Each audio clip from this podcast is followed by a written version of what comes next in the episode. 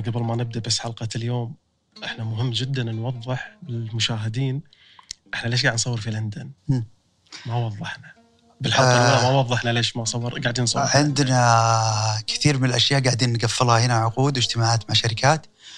وكان في مؤتمر آه، الملاكمة اللي حصل من يومين. وبرضو في آه، تسجيل كان في في أحد الإستديوهات مهم. لموسم الرياض و graphics وأشياء. وفي كم اجتماع قاعدين نخلصه. ف تحب لندن؟ أحبها وما أحبها. أحب أحيانا ال- ال quality اللي فيها. أحب ال quality دائما في الدول الملكية بشكل عام. تحسها آه، يعني ال quality فيها عالي. لكن بس في لندن أحب هذا الموضوع. لكن آه، بعد ما أجلس فيها فترة آه، أتوتر. لأن كل شيء صغير كل شيء ضيق كذا. تمل منها. أمل. إحنا صورنا الحلقة الأولى برا. كان حر. كان حر. الحين برد الجو لنا يومين. إيه. نزل نزلنا تغير. ب- ب- بفضحك شوي. محمد لك بالسلامة. الله يسلمك. انبقت انسرقت في لندن. الحمد لله السلامة. الله يسلمك. الحمد لله. عدت على خير. اي أنت قاعد تهزابي تقول لي ذاك اليوم آه، أولاد وما أولاد. قبل طلعت فيك شوي. طلعت طلعت شايب. آه، ما يعني شاء مو الله. شايب مو شايب وايد يعني. يعني بورطك عاد معنا برا. واجبات ورطني. آه، آه، عندك ما شاء الله ناس في الماجستير وناس متخرجين بكالور أصغر واحد في الثانوي. ترى ترى أول مرة هالكلام يطلع للناس يعني الناس ما ما شاء الله. تدري. أنا مصدوم أنا مصدوم. أجل أنا اللي متزوج عندي- متأخر. عندي عبد العزيز يدرس آه، ماجستير. ما شاء الله. حاليا في أمريكا يعني. ما شاء الله. كبرتني كذي الحين وايد. وين فوق؟ الحين أنت كشفت أسرار صندوقي الأسود. ترى بنسلفانيا وين؟ فورتن في ولا؟ في, في Penn State آه. في Penn State هو وأخته هناك يعني. ممتاز. كذي الحين كبرتني وشي وقولت علي 10 صفر. يلا. الكبر والصغر بالقلب. هذه ثقافة. هو هو أنا عمر الشباب أعتبره يعني من الثلاثين إلى ال إلى ال 56 7 هاي كلها بالنسبة لها كلها عز الشباب يعني إيه. عشان اونس روحي يعني بس. طيب آه إحنا بالحلقة اللي قبل أنا ما س... إحنا تكلمنا عن الرياضة بس أنا ما سألتك أبو ناصر عن آه، أنا الحين ترى ما بديت الحلقة أوه. إي بس ما سألتك عن رأيك في واقع الرياضه السعودية اليوم. إيش رأيك فيه؟ أنت أنت إيش رأيك؟ مشكلة أنا ما أقدر أقول رأيي. أولا أنا قاعد أقدم البرنامج أنا- بس لو تسألني برا أه. يعني أكيد يعني اللي قاعد يصير اليوم في الرياضة السعودية شيء آه، استثنائي على المستوى العالمي والدولي. بس في النهاية أنا رأيي يعني أولا ماني متابع للكرة وشهادتي مجروحة تعتبر. أو يعني أنا بقول لك مواقع تجربة. آخر ثلاث شهور بالذات آخر ثلاث شهور. ما في أي أحد أقابله إلا الموضوع الأول اللي يفتح معاي موضوع الرياضة. إيش قاعدين تسوون في الرياضة؟ فهذا أكبر دعاية للبلد دعاية إيجابية. اثنين صار عندنا دوري نباهي فيه العالم. فيها سعادة وجودة حياة للمواطنين صح ولا لا؟ طيب. ثلاثة آه، دوري ينشاف في كل مكان في العالم. ويجيب سياح يعني الآن أنا باني أشياء في موسم الرياض أو يعني أشيل هم أشياء في موسم الرياض على حسب جدول الدوري. لأنه ممكن يأثر على حفلة على حدث كبير عندنا فيا نقدم يوم يا نأخر يوم يا نتفاهم معهم يا زي كأس موسم الرياض الآن. قاعدين نتفاهم مع جدولة الدوري ومع هم الناس. فأنا أعتقد اللي سواه سمو سيدي في في الرؤية آه، في الجانب الرياضي بالذات اختصر مسافات كثيرة على المملكة العربية السعودية. وهذا راح يرجعني للنقطة اللي إحنا يمكن أول ما تكلمنا فيها بالحلقة السابقة أن هذا كله مدروس. صحيح. في في في target في هدف إحنا بنوصل له. وبادي من الهدف وال target من 2016 في اللي قاعد نشوفه اليوم في كل في الملف في كل- الرياضي إذا بنتكلم عنه تحديدا إيه. هو مخطط له من زمان. تم تهيئة الأرض له إلى أن وصلنا اللي قاعد نشوفه اليوم. صحيح. صحيح. واحيانا يعني إذا الحمد لله الله وفق وتحقق مستهدفات قبل وقتها في اي قطاع. الأمير ما يوقف هنا يروح لل next step يعني فرضا عدد زوار مثلا مطلوب مني target في موسم الرياض فرضا 10 مليون. وافرج لثلاث سنوات هالعدد. حققنا هالعدد تشوف على طول نازل لي يعني انذار أو تنبيه إنه رفع المستهدف ل 12 ل 15 إنه لا تكتفي باللي موجود. لا رفع على طول. رفع. يعني أنا بعلمك شيء وهذا هذا بعد يعني أمس يعني رب ضارة نافعة أنا ما ودي لك الشر بس بسم الله عليك أمس أمس أمس اللي انسرقت. إيه. بس يوم جاني خبر إننا بنأجل قلت الحمد لله على سلامته بس برضو استانست. في شاي في معينة تأجيل. إيجابية إيه. إيجابية. كل شيء كل شيء ترى بالحياة لا جانب إيجابي. إيه يعني. شو اللي صار؟ آه كنا يعني في مل يعني في أشياء انطلبت مننا أمس فجلسنا نشتغل عليها، إحنا مثلا بعطيك مثل يخصني أنا. وكويس إن الواحد يتكلم في الجانب اللي يخصه. وإذا كان يعرف من جوانب أخرى يقولها. إحنا إحنا مقدمين آه، آه، بالضبط كل اللي مطلوب مننا في موسم الرياض العام 25 يعني مقدمين موسم 24 مقدمين موسم 25 الآن. قاعدين تشتغلون حق 25 24 و25 خلصوا 24 25 فلما خلصوا وجانا أبروف عليهم يمكن من أكثر من ست شهور. جانا أمس طلب برضو ابتدوا في 26 27 27 26 س- 27 لازم أخلص هالموضوع قبل يمكن 25 ديسمبر حاجة زي كذا. هم ستيل في سنة 23 إيه نهائيا خلصه نهائيا. يعني أنا بدخل 24 يعني ولا ما الناس تزعل من كلمة أنا يعني أعوذ بالله من كلمة أنا يعني. الترفيه بيدخل سنة 24 وموسم الرياض هو عارف إلى نهاية 27 هو وش يبغى. فهو هو موسم 26 27 إلى 27 أنتم الخطه واضحة و... لا يعني 24 هذا موسم. ومعتمدة وكل إيه، شيء. 25 موسم. اعتمدوا. 24 25 اعتمدوا. 26 27 طلبت مننا الآن الخطوط العريضة. إحنا جاهزة عندنا خطوط. قالوا يلا كملوا على الخطوط العريضة هذه. الله يعينكم. وهذا أنا أتكلم في البارت اللي يخصنا يعني آه، الأمير أشياء كثيرة عملها يعني حوكمة الحوكمة عند الأمير والعمل المؤسساتي هذا شيء وين. تشوف وين تشوف المملكة العربية السعودية؟ أنا كنت طبعا حاط السؤال هذا في الآخر بس بما أن الحين بدينا إحنا الحديث آه، بناصر وين وين تشوف المملكة العربية السعودية إذا هي كانت الرؤية 2030 بس 20 24 20 25 20 26 و- و- وين تشوف المملكة العربية السعودية؟ 20 24 25 26 إيه. إحنا آه، في كثير من ال- المستهدفات وصلها سمو سيدي من من قبل 30 يعني في أرقام أعلنت الآن في قطاعات معينة المفروض إنك تحققها مثلا في 25 أو 26 تحققت في 22 و 23 ففي أشياء ارتفعت. آه، يعني آه، وأنا سألته سؤال شخصي صراحة الله يطول في عمره. وأعتقد انه قد قالها في الإعلام أيضا. قلت بعد 20 30 وشو يعني إيش بتسوون؟ يعني ب- بنريح شوي وكذا يعني انه أنت تقول له بالرأي أنا أنا أنا بقول عن نفسي يعني إنه بنريح يعني. قال الله يعطينا الصحة والعافية إن شاء الله. ويوفق آه، ثاني يوم 20 40 وقال لي 20 50 آه أوكي رؤية 20 40 راح تبدي مباشرة. و20 50 وين وين تشوف المملكة العربية السعودية؟ ما أدري إذا صح السؤال هذا أو غلط بس وين بتوصل المملكة العربية السعودية؟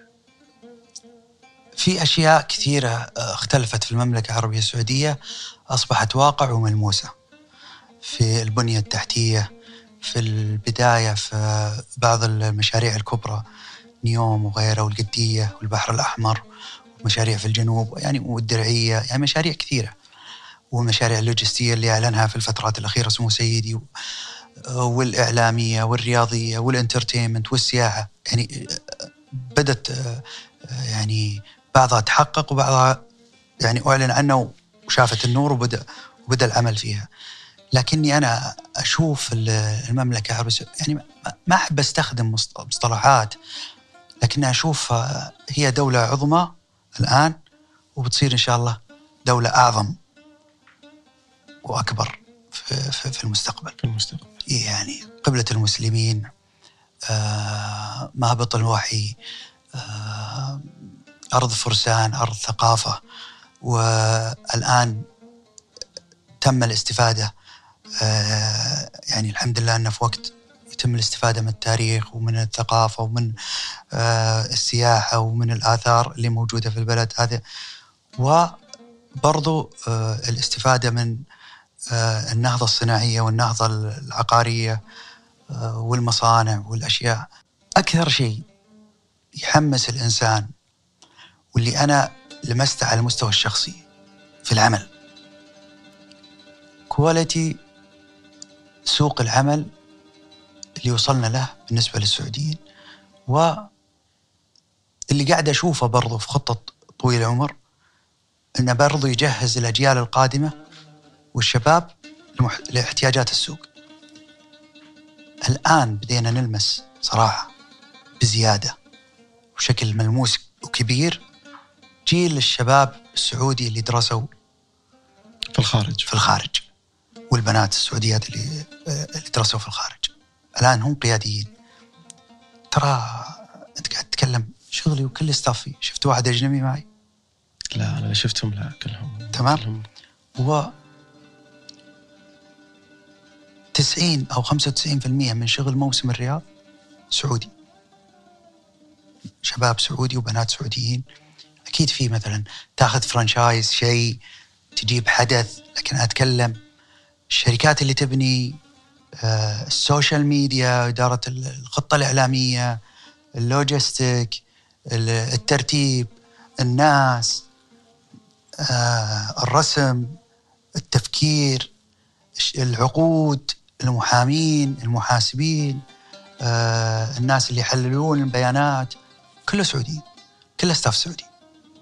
وهذا شيء طبعا مدروس. هذا مدروس ولا وغير مدروس, إنه يكون انه إن إن إعطاء الأولوية للسعودي. إذا هو أكفأ أكيد. وصار أكفأ. شوف بعض الاماكن يقول لا لا لا هالمكان جيب واحد أجنبي وريح بالك الآن ما فيها النقطة. بالعكس يعني صراحة أنا بتكلم عن نفسي. لو بناظرها كمصلحة أنا قاعد أنظر لك أقول لك سعوده و... و... والمواطن وبكون حريص عليه. أنا الآن بناظرها بمصلحة. عشان كذا ماني ما راح أنظر. نفسك ترتاح بالتعامل مع واحد منك وفيك. منك وفيك. ترتاح. يعني هذه راحة كبيرة. يعني في ناحية سرية المعلومة في ناحية الأمانة ما في الناس قصور. لكن تحسها يعني وما قالوا مثل يعني ما حك ظهرك مثل ظفرك يعني. فالواحد آه الحمد لله شاف شباب سعودي الآن وبنات سعوديات آه على قد المسؤولية. الترفيه كموظفين. 100% سعودي وسعوديات. بنات سعوديات. وأولاد سعوديين. 100% ونسبة البنات أظنها عندي يعني لأن قاعدين نتغير. الآن مخلصين من الصيف عينا ناس وفي ناس راحوا الفرص أكثر. يعني بالنسبة لهم أحسن. نعرض عليهم في أماكن أحسن. يعني أحيانا كمعدل تقريبا. كمعدل يصير الشباب مثلا 51% والبنات 49% وأحيانا يتساوون وأحيانا يصير البنات 50 ونص في المية. بس يعني هذا عمرها ما قد صارت. في في في في في, في نسبة في توازن بين الاثنين. ما عمرها ما صارت. وانتاجي والبن والبنت السعودية يعني صراحة 100 رجال. أنا على الأقل مع البنات اللي أنا آه تعاملت معهم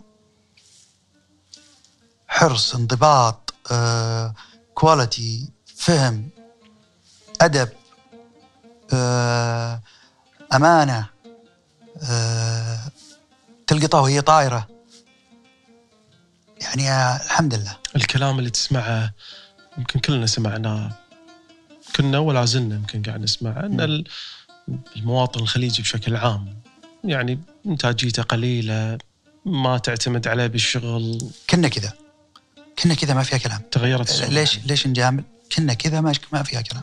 أنا لحقت يعني تعينت سنين وسنين وداومت مع ناس يعني شفت كل كل يعني دخلت تجارب كثيرة. كان فيه فعلا ثقافة ال ال ال ال الانتاجيه معينة ونوعية نوعيه أبغى مكتب وياخذ بعد الظهر نص ساعة أخذ جرايده وكويس إذا كمل أخذ جرايده ومشى و- شو اللي. تغير اليوم؟ ال- احتياج سوق العمل وإنك تشوف إنك لو أنتجت بطريقة معينة بتروح آفاق كبيرة فهمت شلون؟ أول كان السيستم الله متعين في الدولة راتبك ماشي ماشي ماشي ويلا إن الله وفقني اخذت لي عقار ولا طقطقت لي أسهم ولا اشتغلت لي أي شغلة من على جنب ولا هذا راتبي ماشي و- و- وما في ما في طموح. طموح محدود بطريقة معينة. الآن لا.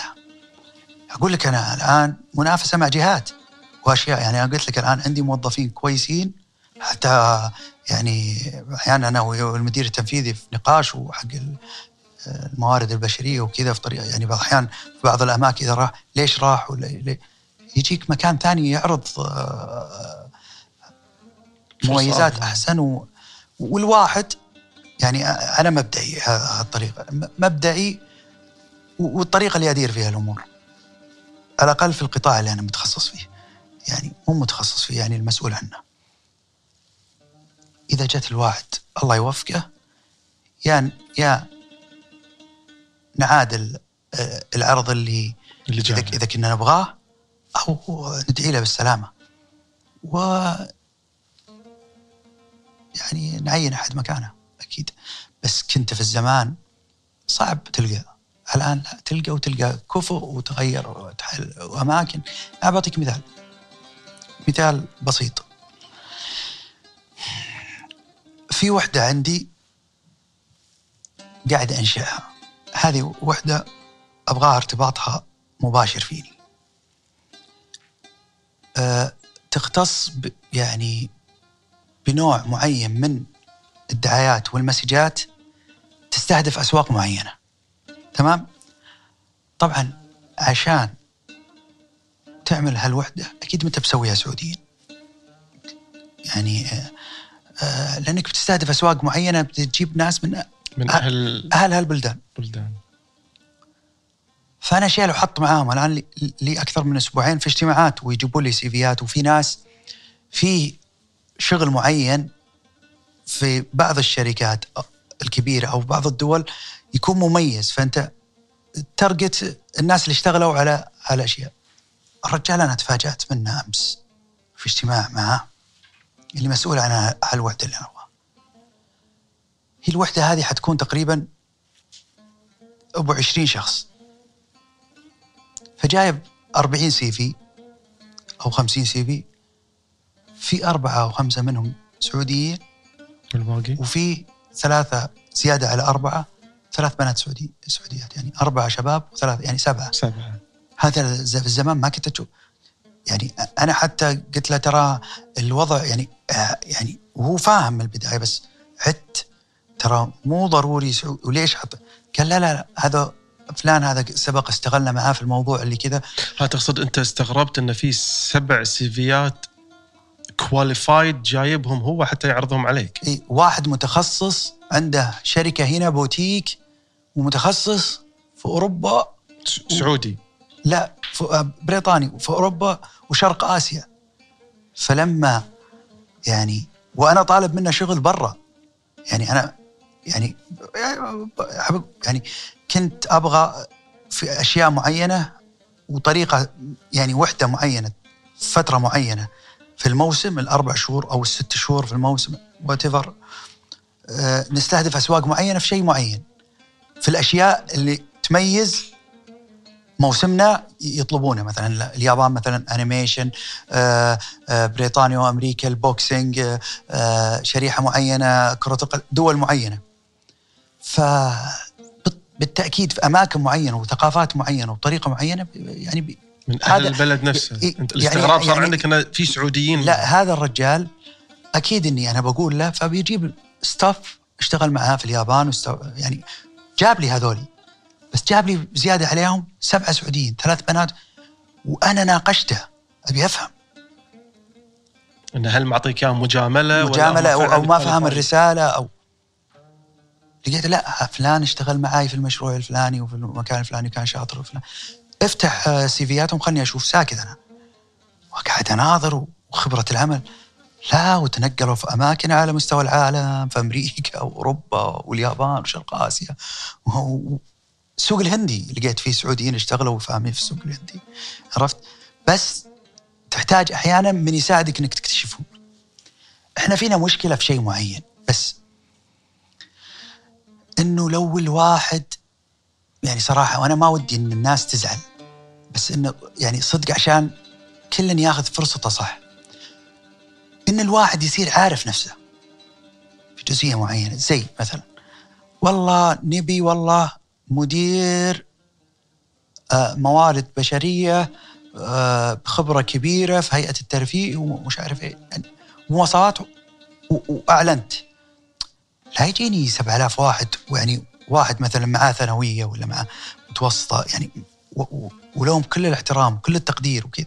بس بتضيع وقت الأحق. اعرف المكان اللي يناسبك. عرفت شلون؟ على حسب الإمكانيات اللي عندنا إي هذه الثقافة شوي عندنا آه، في الخليج. عرفت شلون؟ يعني أبى أروح أجرب يمكن مستحيل يعني. الحين مستحيل. قبل ممكن. قبل ممكن بس الحين مستحيل ولازم تعرف. الحين المفروض كل واحد يعرف المكان اللي هو فت فيه. طيب. إحنا يعني يمكن أشرت أبو ناصر يمكن في سياق الكلام قبل شوية إلى موضوع آه، هيئة الترفيه والهيئة اللي أنت تترأسها.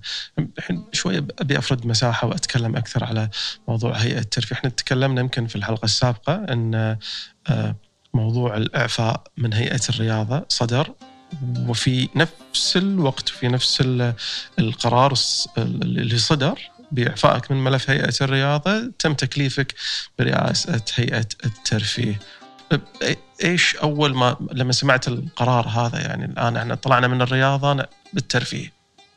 شو اللي شو اللي تبادر إلى ذهنك؟ قلت أنا طيب أنا بما أنا بمسك هيئة ترفيه هذا الملف أنا مباشرة بسوي واحد اثنين ثلاث. آه بناء طبعا على الرؤية اللي اللي, اللي مرسومة للمملكة لا أنا رحت أول شيء آه آه لازم أكون يعني آه يعني أجتمع مع طويل العمر أطلب موعد آه لأي ظرف كان يعني مثلا آه في اجتماع في اجتماع عام وأطلب وقت بعد الاجتماع أو اجتماع خاص إذا إذا مكتب سموه وقته سمح عشان تاخذ التوجيه والنقاط. لكن مسألة إني إني عارف أشياء إي عارف. آه تكون قبل حاضر اجتماعات عارف وش آه وش المستهدفات عارف آه, آه، طويل العمر وش وش وش يبغى وش يرى. آه لقطاع الترفيه عارف الأشياء اللي آه آه كان مرتاح لها ومبسوط منها وعارف الأشياء اللي ممكن تكون ضايقته أو فيها أو فيها تقصير أو فيها غلط. هذه الأساسيات كانت يعني موجودة عندي. لكن برضو التفاصيل فيما بعدها لأنها حصلت بالتزامن مع توجه جديد كبير. اللي هو إنشاء مركز الفعاليات هذا مركز مستقل آه، وإطلاق مواسم في كل المملكة وأنا تشرفت إنه كلفت بموسم الرياض وموسم اليوم الوطني هذول اللي كانوا موجودين قبل ما تستلم هيئه الترفيه ولا؟ لا كان كان موجود موسم اليوم الوطني أكيد يعني نحتفل باليوم الوطني لكن كان كانوا هذولي يعني أشياء صغيرة جوا الترفيه. طلعت وصارت شبه مستقلة الترفيه عضو فيها لكن صارت شيء كبير. يعني كل موسم مستقل حدة وله علاقة بمنطقته وله متطلباته وله مستهدفاته وله نوعيته ف يعني صادف وجودي في البداية في التعيين مع هالحركة والنقلة الكبيرة. في في وجهة نظر يعني في ناس تغيب عنهم آه، هالمعلومة. هيئة الترفيه آه، آه، في كثير من المواسم ما لنا علاقة فيها إلا كمشاركة مثل مو مسؤولين عنها. إحنا كهيئة ترفيه وأنا كتركي آل الشيخ فقط آه، مسؤولين عن موسم الرياض بشكل مباشر وموسم اليوم الوطني فقط فقط. فقط هال باقي المواسم آه، باقي الفعاليات المواسم إحنا آه، آه، يعني مشاركين تراخيص دعم لوجستي في مجالسها يعني مشاركين.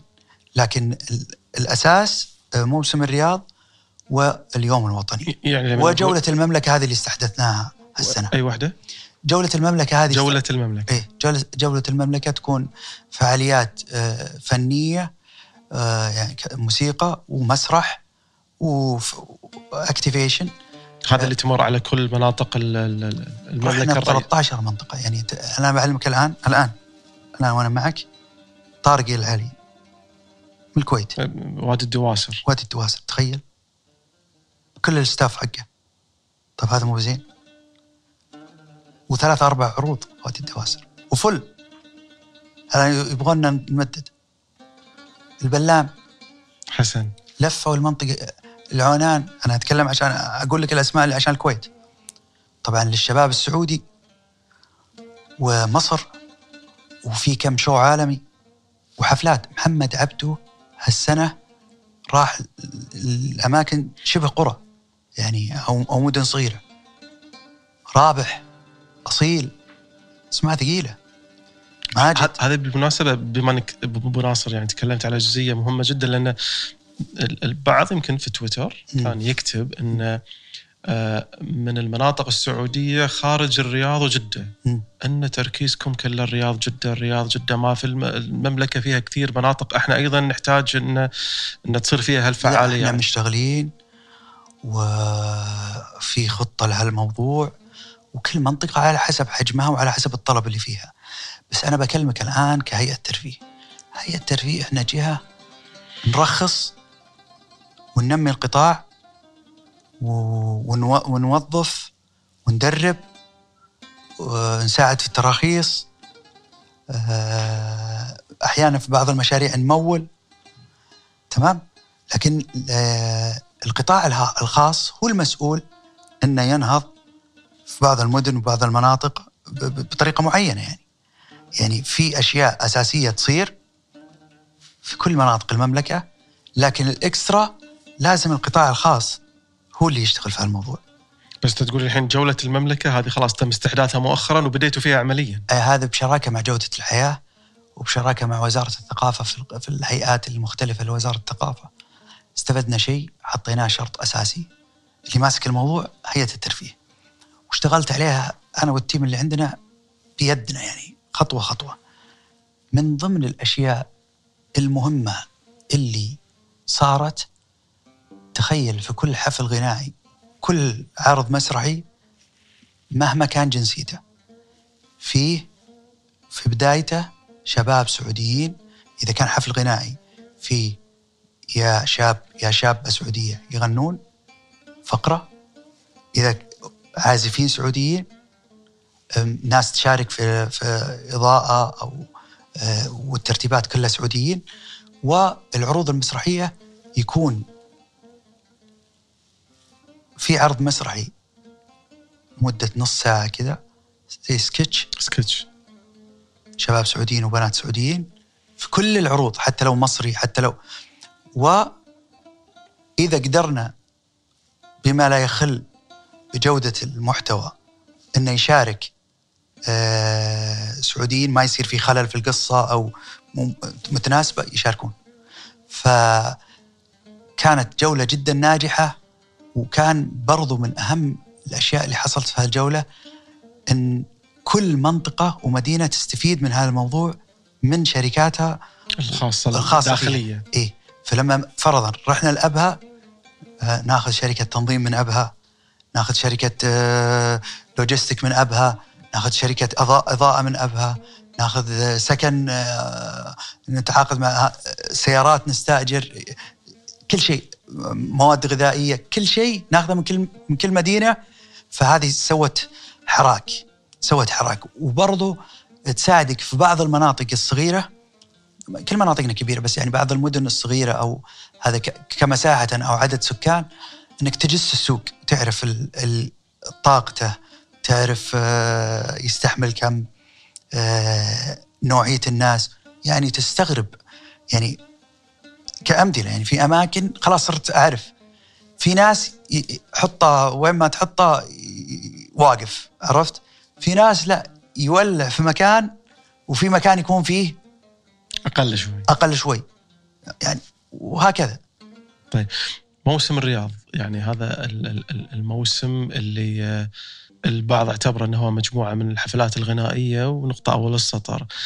بس اللي يتجرد من أي خلفيات معينة والمنصف ويرى موسم الرياض هو عبارة عن ملف كامل الحفلات الغنائيه جزء من موسم الرياض. كلمنا عن فكرة موسم الرياض. شلون بدت وإيش التحديات اللي كانت موجودة أمامكم إلى أن وصلتوا إلى ما وصلتوا إلى اليوم؟ فكرة المواسم وخصوصا موسم الرياض اللي قاعدين نباشره أساسا من الرؤية يعني مخرجات الرؤية وتوجيهات من سمو سيدي وعمل مدروس وفيه كل الوزارات المعنيه مشاركة. تمام؟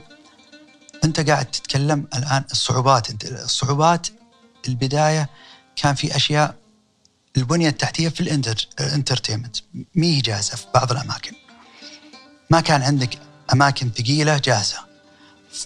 فكان في البداية في موسم الرياض 2019 كانت مؤقتة. نجحت الفكرة نجاح باهر. فصرنا سوى يعني ما بعد ذلك خلاص. زي فكرة جولة المملكة. جسيت المكان في نجح قابلية في نجاح؟ لا نجاح ونجاح كبير خلاص. يعني قدمنا بعض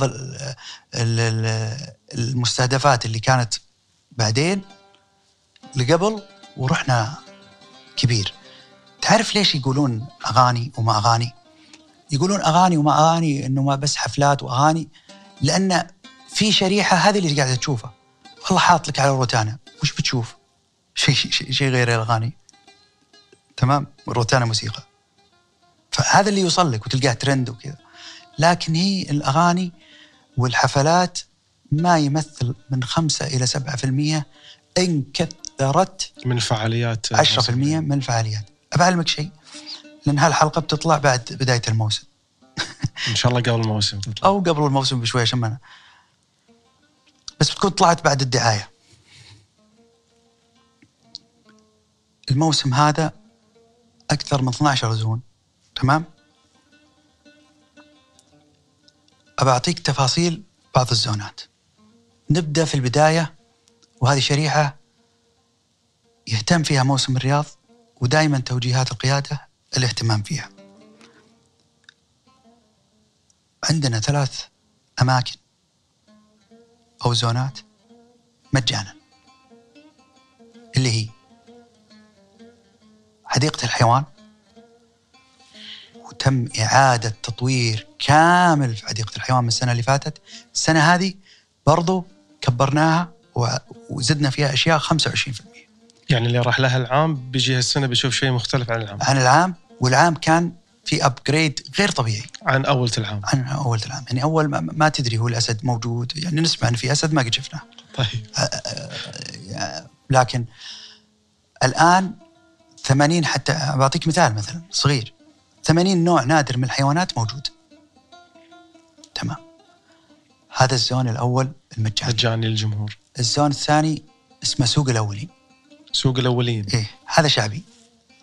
شعبي وكل شيء شعبي فيه وفي ناس تحب الاشياء موجود فيه حفلات غنائية شعبية وشعر آه عروض حية أسواق شعبية. هذا مجانا. وتصميمه وتنفيذه على أعلى مستوى. يعني وناس جوا تشغل على أعلى مستوى. فرق شعبية وناس. يعني تدخل هناك تروح تشوف أشياء ملحسة تشوف أشياء يعني عرفت؟ تشوف الأكل الشعبي تشوف عروض شعبية تشوف أغاني شعبية تشوف اللبس.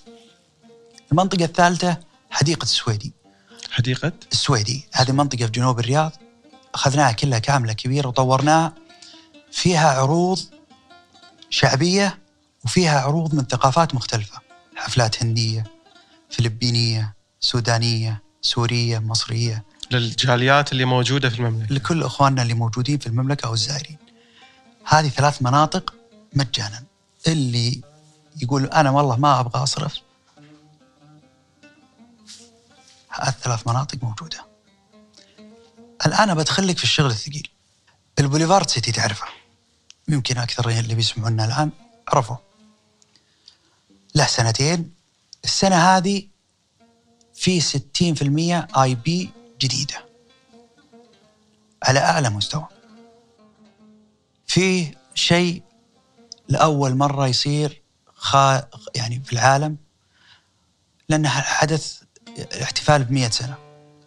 عملاق الترفيه في العالم ديزني بيحتفل هالسنة بمناسبة 100 سنة على قلعة ديزني في البوليفارد.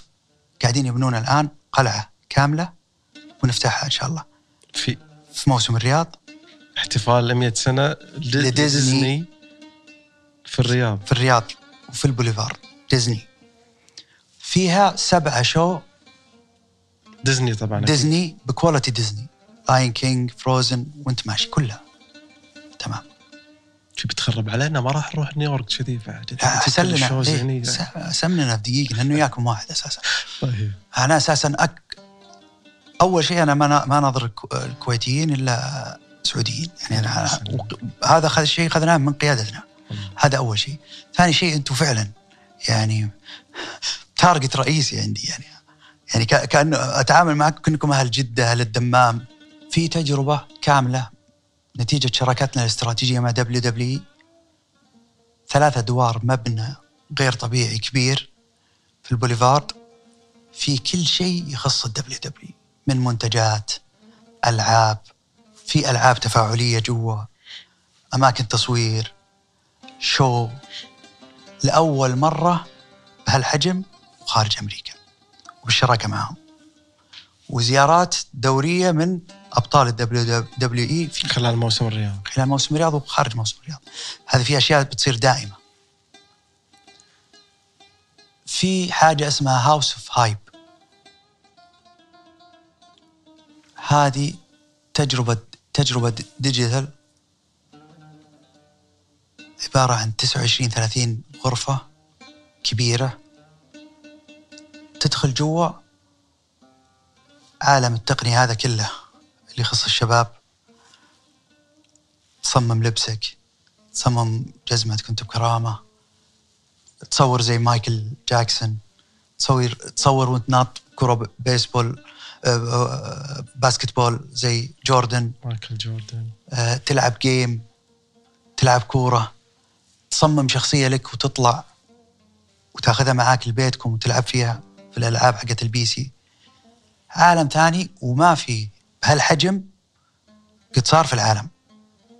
بنصير أول مكان ملاهي بهالحجم يعتبر زي الملاهي أو حدي أو تجربة. في موسم الرياض. النافورة. تغيرت بالكامل والأول مرة فيها الآن شاشات تقريبا مركبة جوا هي النافورة. already اللي كانت موجودة العام على الأقل اللي أنا زرتها كانت جميلة يعني. لا تطورت الآن. أجمل. ف- فيها شاشات 28 متر ارتفاع وتفاعلية مع ال show.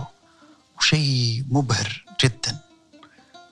يعني نفكر نجمرك المحل المطاعم والمحلات اللي على النافورة يعني لأنه يعني بيصير فيه إقبال كبير. فيه يمكن أربع أو خمس تجارب من أشهر التجارب للأطفال اللي على حسب المسلسلات الكرتونية اللي حقت صغار السن آه للأطفال. في وقعنا بس هذه السنة الجاية بتكون جاهزة. الموسم الجاي. اي بس ابى أقول لك من الآن مع Universal Studio أنت رحت على ديزني الحين بعد خلاص ما ما بقى الا يونيفرسال مدينة ماريو. مع كل التجارب حقتها زي قرية ماريو. نقول قرية ماريو. مع كل التجارب وفيها تجا... تجربة لأول مرة ماريو كارد تفاعلية كانت جاهزة إنها تخلص هالسنة. أجلتها أنا للسنة الجاية ما أبغاها في نص الموسم تخل يعني أوقف بقى ليه؟ لأننا يعني حرص زيادة السيفتي مع شركائنا في اليابان في التست حق السيارة وسرعتها لزيادة ال safety. فلازم يمر وقت معين تجارب تجارب تجارب عشان الظروف. لذلك اجلتوها للموسم الجاي. صحيح. يعني ممكن يصيروا جاهزين يعطونا ال approve في يناير أو فبراير فيصير الموضوع ما يسوى. فقلنا إنه يصير حدث بدل كبير ما يكون على نهاية الموسم يكون من بداية الموسم. مع ماريو يونيفرسال ثلاث ألعاب يصممها في البوليفارد السنة الجاية. ألعاب level Universal Studio. تمام. في متحف من أهم متاحف كرة القدم وتاريخ كرة القدم في العالم بالشراكة مع فيفا ومع مالك المتحف أرجنتيني يملك أكثر من 300 ألف قميص ومنتج للكورة خاص فيه. بيسلمنا 30 ألف قطعة نادرة تتبدل كل فترة 30 ألف ثانية.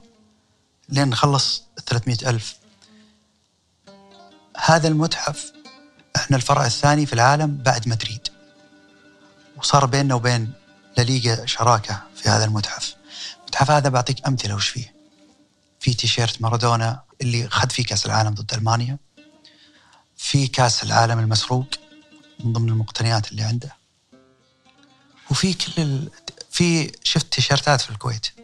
جاسم يعقوب وفيصل الدخيل. موجودة. وفتحي من ضمن كميل ال 300 ألف. إيه. من ضمن ال 300 ألف. آه وفي تجارب جوا برضو. للجمهور. للجمهور وفي مبيعات. لتيشيرتات قديمة وتيشيرتات جديدة بس اول كاستخدام يعني ممكن تلقى فيه تيشيرت فرنسا 84 إذا أنت حاب الشكل بس جديد. فهذه تجربة مقابلها مبنى كامل مختلف تجربة كافي وتجربة لليغا كل أشياء لليغا هذا كله أي- كلها هالموسم. كلها الموسم. في متحف آخر آه كريستيانو رونالدو. كل الجوائز اللي اللي اللي كسبها في حياته. وتجارب له. متحف بس له خاص. خاص هو. هذا هذا هذا مش موجود برا مكان مو موجود. وفي يا طويل العمر إذا تعرف ال application الرياضي الكروي 433 مشهور. هذا من أهم ال application ات في ال- في الكورة إخباري وينزل دائما content رياضي ممتع. جو هنا هذا توني ضايفهم قبل أسبوع انهم جو يبغون يجتمعون معي. وقالوا نسمع بموسم الرياض. نبغى موسم الرياض يكون هب لنا في المنطقة ونسوي معاه شراكة. ووروني حاجة مبهرة. قلت وقالوا نفكر فيها السنة الجاية. قلت ليش مو بهالسنة قالوا يمديك على البنية الأساسية. إحنا أجهزتنا جاهزة والتشطيب. هم يقولون. ها إيه بس قلت خلاص أنا بعد جاهز معكم بسلمكم في الوقت. ف بيكون جواه ملاعب خماسية وتجربة وتدريب وكل نجوم العالم السابقين بيجون يلعبون مع الناس جوا هالملاعب الخماسية اللي اعتزلوا. زي رونالدو زي رونالدينيو رونالدو البرازيلي رونالدينيو زيدان. هذا راح يكون متاح للجمهور. الجمهور. أن يجون يلعبون معاهم. وفي نفس الوقت بندعمهم ونصير شركاء معهم لإعطاء أكبر جائزة في كرة القدم معاهم. 433 باسمه. تضاهي الجوائز العالمية يستلمونها نجوم العالم. تمام. أنا قاعد ترى أشتغل على الذاكرة.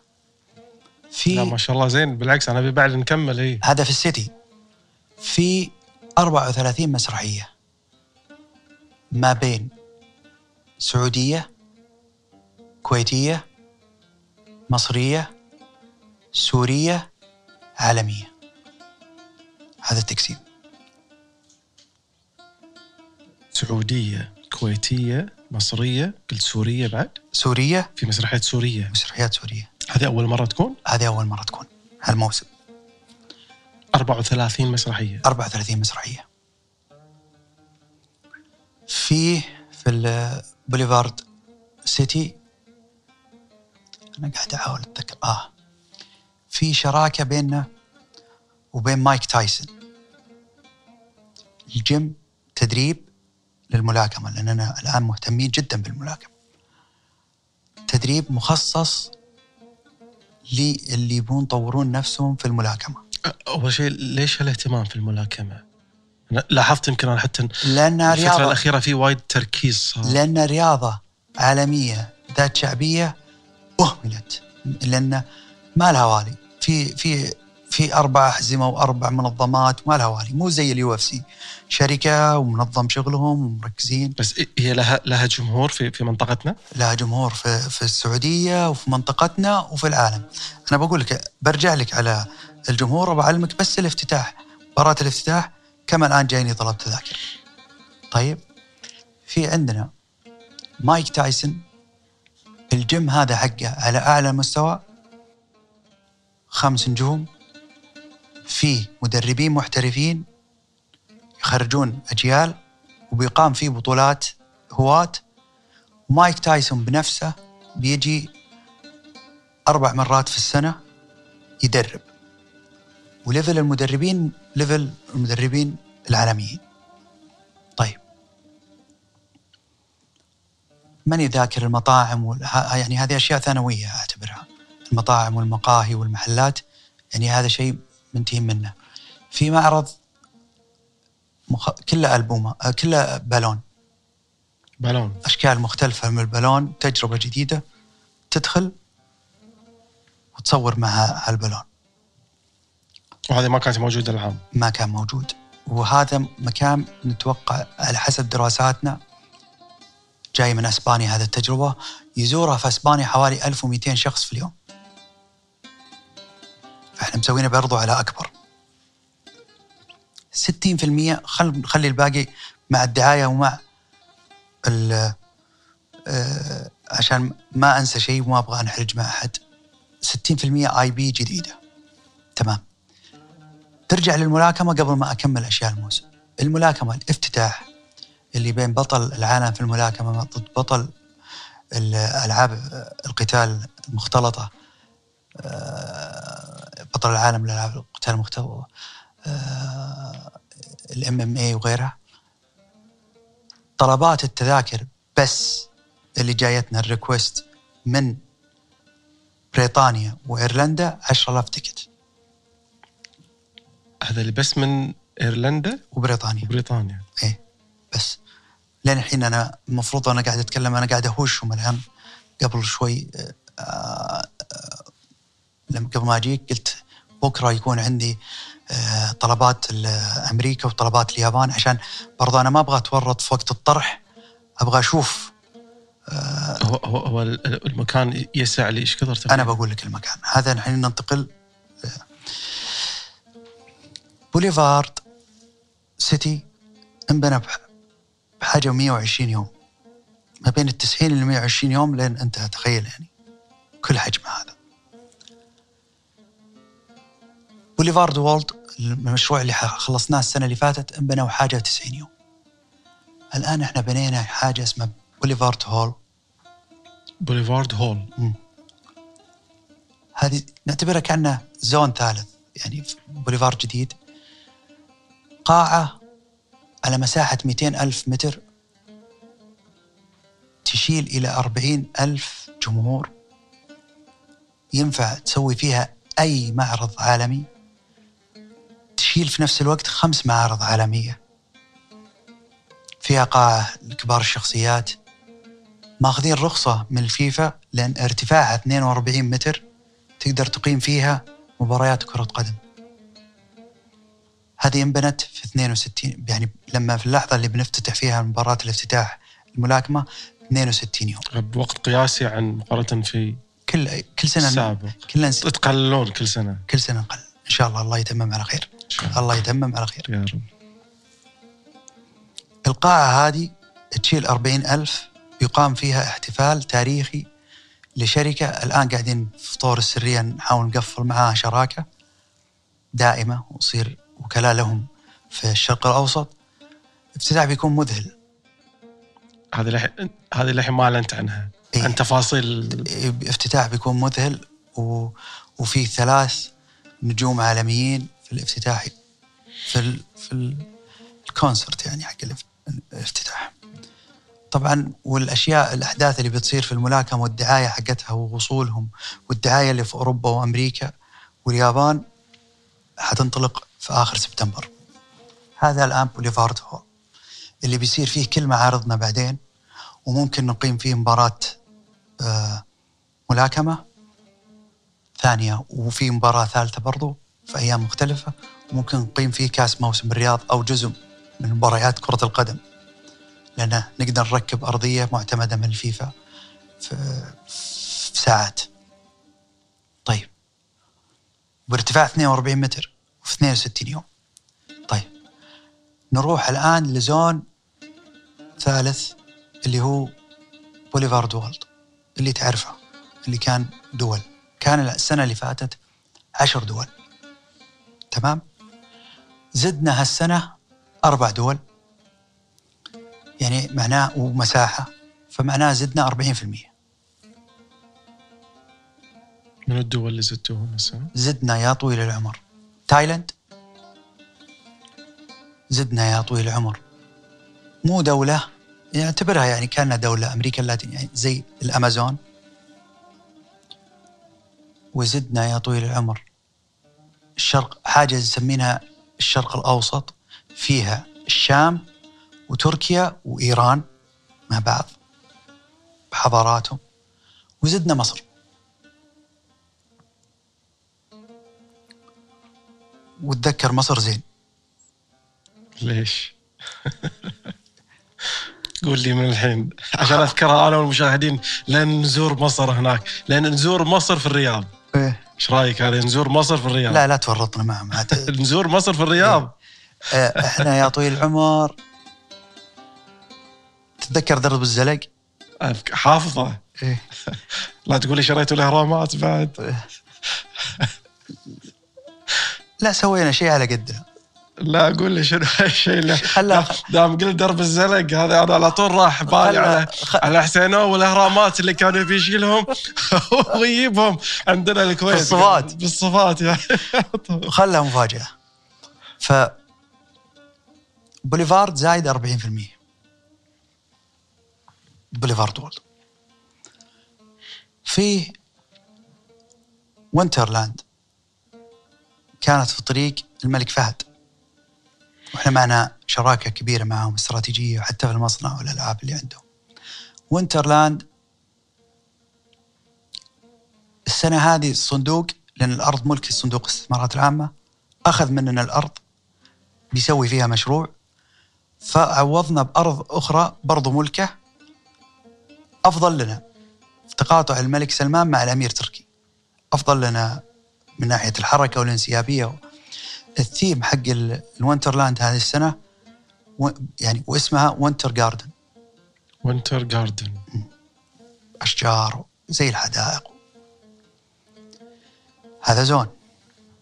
Via Riyadh اللي افتتحناها طبعا هي بما بما هي بمكان جديد فمعناته هي كلها جديدة راح تكون. كلها جديدة. في Via Riyadh اللي افتتح في فبراير اللي فات وهذه يعني جهة سبع نجوم. في أربع أو خمس مطاعم عالمية وتوسعة لل- للسينما فيها وأحداث و activation ومعارض.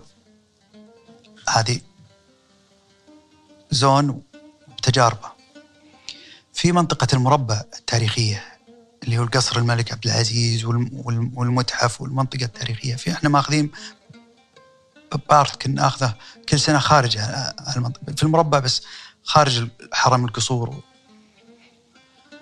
العادة تكون مؤقتة. السنة هذه مؤقتة بأي معنى يعني؟ يعني في الموسم تخلص. السنة هذه صدر توجيه كريم بأنها تكون دائمة. بتفتتح في الموسم بس تستمر طول العمر. تراثية؟ لا مطاعم عالمية. هي العادة كل سنة مطاعم السنة هذه فيها مطعمين عالمية واثنين كافي أيضا عالمية. العادة كنا نفتح خمس ست مطاعم مؤقتة وتخلص بالموسم خلال شهرين. كانت طول الوقت محجوزة. فالآن لا قللنا العدد بس دائمة. بس وش المميز في السنة بالإضافة لهالمطعمين والاثنين كافي في cafe ال Fouquet's من فرنسا بيفتح مع ال- الhotel حقه. آه الفندق بعد. إيه. و boutique hotel تمام؟ هذا مكان. فيه زي الفعالية كبيرة لمدة أسبوعين في مكان جنب البوليفارد أرض مجهزناها بس لهالفعالية في آخر ديسمبر. ال food truck المشهورة في أنحاء العالم والحلوة واللي فيها الناس عليها إقبال. أخذنا أشهر مية food truck حوالين العالم. في نيويورك لوس أنجلوس لندن طوكيو. وين ما كان. أشهر مية. بيسوون زي المعرض وأكل و activation. لمدة- فعالية لمدة أسبوعين. أسبوعين. بيسكرون هنا. لأن بيشحنون سياراتهم بيشحنون بنفس أشخاصهم. لمدة أسبوعين. في كاس موسم الرياض. لكرة القدم. يا رب يكون الفريق اللي لأننا إحنا خلصنا الفرق الرئيسي باقي الفرق يعني تفاصيل صغيرة في الفرق الخارجية بس راح تكون مبدئيا. الهلال على حدة والنصر على حدة كل واحد لحاله. وفريق ثالث ويلعبون بنظام الدوري. يعني النصر بيلعب ضد الهلال بعدين النصر بيلعب ضد الفريق هذا بعدين الهلال بيلعب ضد الفريق هذا. والأكثر نقاط يتوج بكأس موسم الرياض. فقط ثلاث ثلاث فرق. ثلاث فرق. وفي الآن عندنا عروض قاعدين نقفلها. في فرق ثانية عالمية بتجي بتشارك ضد الهلال وضد النصر وضد فرق أخرى في مباريات ودية. ودية بس برضو مهمة. تمام. في مباراة تنس الآن قاعدين نقفلها. الأحداث هذه تعرف تعتمد على البشر. أنا أقول لك يعني ما ودي أقول بشيء إلا لما يصير. يصير حادث يصير إصابة لا قدر الله يصير شيء.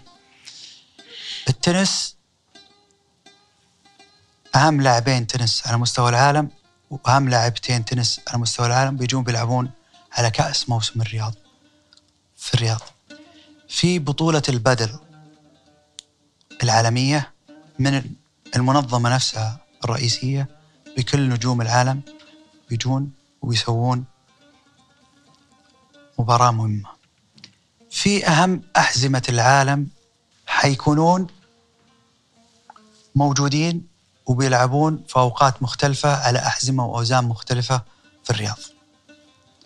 في ألعاب الدفاع أو ألعاب القتال المختلطة اللي زي ال UFC وزي في أيضا قاعدين نتفاوض الآن على تاريخ لإقامة حدث كبير. السنة هذه Joy تعرف Joy. طبعا. هو level ه ال level حقه أوسكار وايمي فعشان كذا دائما إحنا ال target عندنا. برضو هالسنة رايحين. إلى؟ إلى إنه نوعية المكرمين ونوعية المرشحين ونوعية الفقرات اللي راح تتقدم. وال show؟ بهال standard لا رحنا أكبر. أكبر وين؟ لا إحنا دائما إحنا كان standard نا السنة اللي فاتت واللي قبلها زي الأوسكار. وأعلى مشاهدة في MBC من تاريخ افتتاح MBC السنة هذه رايحين برضو ننافسهم. تمام. في يا طويل العمر شراكة استراتيجية مع أول حاجة بننتج فيلم بمستوى عالمي سعودي. كل أبطاله سعوديين بس المخرج سعودي ويساعده مخرج عالمي. ب standard عالمي جوا البوليفارد راح يتصور. زي ثيم ويشبه فكرة Night in the Museum والأشياء هذه. هذا هذا ما تصور هذا راح يتصور. قاعد يتصور. بي قاعد بي يتصور. بي بي بيتصور. خلاص بيبدأ بيتصور هذا كدعاية للموسم. لأنه بيعيش 100 سنة الفيلم. متصور في أجزاء في الب- في الب- في البوليفارد. وفي رعاية لفيلم عربي مصري مشهور بيتصور الجزء الثالث منه اسمه أولاد رزق بطولة أحمد عز وإخراج طارق العريان وكتابة صلاح الجهيني وصلاح صديق وأحمد عز سفير من سفراء موسم الرياض. آه، في جزء كبير منه بيتصور في في في البوليفارد. في البوليفارد وفي رياض بشرط إن المبلغ اللي إحنا ندفعه وهو كبير في, مبلغين في إنتاج الفيلم في إنتاج الفيلم يروح على رفع مستوى quality الفيلم وأحضار على حسابنا برضو نجوم عالميين يصير لهم أدوار جوا الفيلم. تمام؟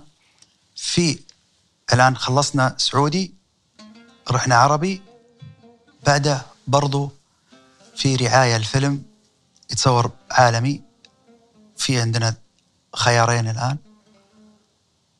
بختار واحد منهم ما أبغى أقول. يتصور جزء منهم أيضا في البوليفارد. تمام؟ بعد أسبوعين بتنطلق واحدة من أكبر الحملات اللي قد صارت في تاريخ الشرق الأوسط الدعائية لأنحاء العالم كلها. في دعايات عالمية نستهدف فيها أسواق عالمية بتطلع نسخ عالمية. وفي دعايات عربية مختلفة. وفي دعايات محلية. وفي أغنية عالمية جزء منها موسم الرياض وتصورت في الرياض. تصورت؟ تصورت يعني أكثر من نصها في الرياض بمعالم الرياض. لفنان عالمي ولحدث عالمي. بس ال- الأغنية ميزتها هذه إنها ممكن تتشغل في أي مكان. اعلنتوا عنها من اللي راح يغني من المطرب أو شيء ولا بعد؟ بعد. بس إذا تبي تعلن الحين ما عندنا لا. خلها خلها مفاجأة أو حدثها مفاجأة بس إذا خلصنا من التسجيل ممكن أوريك الفيديو كليب. طيب. تصورت في شراكة مع game لعبة. بيصير في part من موسم الرياض جواها. في اللعبة نفسها؟ في اللعبة نفسها. أنا قاعد أشتغل الآن من الذاكرة ترى. يعني و... و... يعني أجزم إني أنا قلت لك فقط ما يقارب 40 50% من الأحداث الكبرى. في معرض سيارات معرضين سيارات عشان بس. معرض الوكالات العادية أودي بي إم هم طلبوا. طلبوا وبإلحاح من موسم الرياض إنه يكونون جزء منه. فقلت لهم أنا موافق. بس بشرط واحد. اللي هو؟ أعطونا سيارات. نوزعها على خلق الله. طيب هذا طيب. هذا. وأعطونا 20 سيارة بيصير عليها سحب جوا البوليفارد كل أسبوع سيارة. تمام؟ هذا المعرض الأول سيارات اللي هي سيارات العامة. بعدين في معرض ثاني بعده بشهرين ال luxury وأندر سيارات العالم وبيجي أكثر من ألف سيارة. ما بين حديثة وما بين كلاسيك. وشركات تفصيل السيارات أو ترهيم السيارات أو تطوير السيارات. يعني هذا له جمهور كبير بالخليج جمهور. عندنا كاس عالم زي كاس العالم وبيصير من أهم الأحداث للمشاهير والمؤثرين على مستوى العالم مو السعودية بس أو الوطن العربي. مشاهير العالم في خمس ست قطاعات بيجون يتنافسون على أكبر جائزة في هذا المعرض. ومن ضمن ال- المسابقة ثلاث أيام معرض لكل واحد منهم سكشن ويقفل ديلات ويسوي عقود مع الشركات يدرب يلقي محاضرات. تمام. في عندنا اللي إذا اعتبرناها زي المعرض الفود تراك وفي أنا عربية اللي أنا مهتم فيه كل سنة. أنا عربية. اللي يخص المرأة كل شيء يخص المرأة العربية وأهم العارضين العرب يجون يعرضون فيه. ومن أهم المشاركين معنا دائما كل سنة والمؤثرين فيه أهلنا في الكويت. يجون يعرضون بضاعتهم دائما. هم تقريبا والسعوديين أكثر ناس يشاركون في هذا المعرض ويزورون هذا المعرض. طبعا عندنا معاهم مصر والشام والمغرب العربي يعني كل كل جهة والخليج الباقي. طيب وفي عندنا يا طويل العمر معرض الأطفال كل شيء يخص الأطفال من ألعاب من أنيميشن من كل شيء. هذا اللي أذكره من المعارض. طيب حفلات غنائية. المفروض أن يعني في حفلات بذكر منها المميزة في عندنا. العالمية بذكر لك واحدة منهم. إحنا بيكون عندنا تقريبا ثلاث. لكن بذكر لك واحدة منهم شكيرة تمام؟ لأول مرة في المنطقة. وفي الحفلات الخليجية بتشوفها بشكل مختلف. حفلات لعبد المجيد عبد الله بتقام بشكل لأول مرة في مكان مفتوح والجمهور يتفاعل مع عبد المجيد في المكان المفتوح. هذه ما قد صارت قبل؟ لا. بالطريقة اللي تقول عنها. ما قد صارت. يعني عبد المجيد مسوين معه شيء بطريقة مختلفة. ومحمد عبده مسوين معاه شيء هالسنة بطريقة أيضا مختلفة ثيم مختلف. يكون مفاجأة وماجد المهندس مسوين معاه بطريقة مختلفة. ثيم مختلف ورابح صقر مسوين معها بطريقة مختلفة ومعه فنان عالمي. وإن شاء الله يكون جاهز بعد معانا إن شاء الله. حبيبنا أبو طلال راشد الماجد. آه، آه، اللي غايب عن موسم الرياض يمكن شارك السنة اللي فاتت في جزئيات صغيرة. آه، السنة راح يكون لها له تواجد أكثر؟ شيء مختلف السنة وشيء كبير إن شاء الله. هذا فيما يخص الحفلات الخليجية وفيه عندنا ليلة إحنا متعودين عليها دائما اللي في حب الكويت في اليوم الوطني يكون هذه هذه هذه لازم أوقف عندها بشكل سريع جدا يعني. م. أنا كنت ناطر لنوصل لها عندها بس دام إنه وصلنا لها وصلنا لها الحين. دول كثيرة هي موجودة يعني. وموسم الرياض آه، يعني هو صحيح إن التركيز أكثر شيء قاعد يصير للمملكة العربية السعودية كون الموسم سعودي يعني. لكن الدولة الوحيدة المستثنات اللي عملتوا لها ليلة خاصة هي الكويت. في أثناء فعاليات موسم في أثناء الرياض. في أثناء يومها الوطني. الدول الثانية نحتفل دائما فيها وكلهم عزيزين وغاليين يا يا في النافوره واللوحات الإعلانية وأيضا أحيانا آه، نوع الموسيقى عندهم. يعني زي الليلة المغربية نجيب فنانين مغربيين بس مو في يوم الوطني آه، آه، ليلة عراقية نجيب فنانين عراقيين بس مو في يوم الوطني الكويت دائما لأن علاقتنا أول شيء مع الكويت مختلفة. نحب كل بس يعني الكويت نعتبرها أهلنا في الكويت منا وفينا.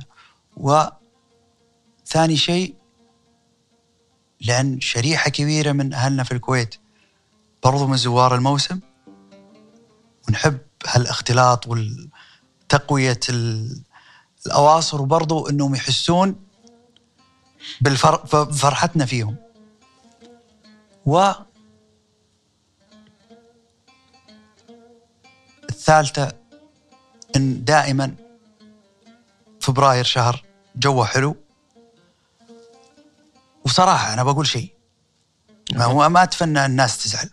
صراحة يعني عندنا القدرة إننا لأن هالسنة بنسوي شيء مختلف زيادة مختلف. ليلة الكويت. إيه. عندنا القدرة إننا نسوي شيء غريب. شيء يعني م- صعب إنك تلقاه في أي مسرح ثاني في أي مكان ثاني. في حفلة تلقى فيها يعني بعطيك مثال. هل قل لي من يقدر بنفس الجودة مثلا من مادة بس؟ يجيب زي في حفلة طلال مداح 42 فنان يغنون. في حفلة مثلا الموجي يجيب تسعة عشرة فنانين يغنون. حفلة آه، آه، آه، بداية السنة آه، 13 14 فنان. إيش إيش بتسوي بليلة الكويت؟ لا هالسنة بالرايحين أكثر. بن بنصير mix إحنا وأنتم كيف؟ بالنجوم. بالنجوم بالاحداث والأشياء اللي قاعدين نفكر فيها. وبرضو فيها part آه تكريم آه لمن رحلوا عن آه عن الساحة في عالم ال entertainment كله. من أهلنا في الكويت. علاقتنا معكم استثنائية أنا أتمنى مثلا. مثلا اللي من الذاكرة الآن في موسم الرياض فيه من ال 34 مسرحية في أبو سبع ثمان مسرحيات كويتية وهذا رقم كبير ترى رقم كبير. أتمنى إنه يصير بيننا وبينكم تعاون وهذا اللي أنا إن شاء الله ودي إن حصل فرصة في المستقبل أني أزور الكويت وأزور معالي الوزير عبد الرحمن وإخوان عنده في الوزارة. تشرفنا. يصير تنسيق مثلا. أنا نت- نتيجة ضغط الوقت ونتيجة الكوست وأشياء مثلا أنا منحد بوقت معين. لو إحنا بدينا المسرحية من الكويت أو فرضا ختمناها في الكويت ممكن نتشارك في ال cost ونشغل الناس أكثر. فهمت؟ يعني أنا مثلا. يصير ال cost علي عالي فترة معينة عشان مثلا باخذ 15 ليلة. فعشان كذا ما أقدر آخذ إلا ست سبع مسرحيات. ولو أبغى أزيد بيصير كوست يعني يصير أفضل لي إني مثلا أبدل. أو أحطها في مكان ثاني لأني أنا ملزم بجدول معين. بحط بعد آه، يعني مواد ثانية سعودية مصرية. تنوع أي. يصير. لأن عندي مسارح معينة. تخيل لو كان وهذه تفيدني في الجولة. تخيل لو كان بدأ قبلي بشهر في الكويت. وتشاركت معاه التأسيس لأن وش وش ال cost؟ المسرحية. بدايتها التأسيس والديكور. وبعدين بعدها أجور الفنانين. لو تقاسمنا في التأسيس بعد يعني بدال مثلا عرض شهر في الكويت بيصير علي ال cost أقل 40 50% فبدال ما أعرض 15 ليلة أعرض شهر. تمام؟ ويمكن أنتم برضو يرجع لكم ويصير شهر. فيصير منا ملحقين لو صار في تنسيق. لو صار في تنسيق مرة أعطيك مثال. حتى في بعض الفرق الموسيقية في بعض الأشخاص العالميين في بعض مباريات ال- الكورة. لو تكلمنا بمنطق أنتم مثلا بتجيبون أحد فلنفرض مباراة كورة بتكلف مثلا 4 مليون دولار. وجاي جاي المنطقة الفريق فرضا.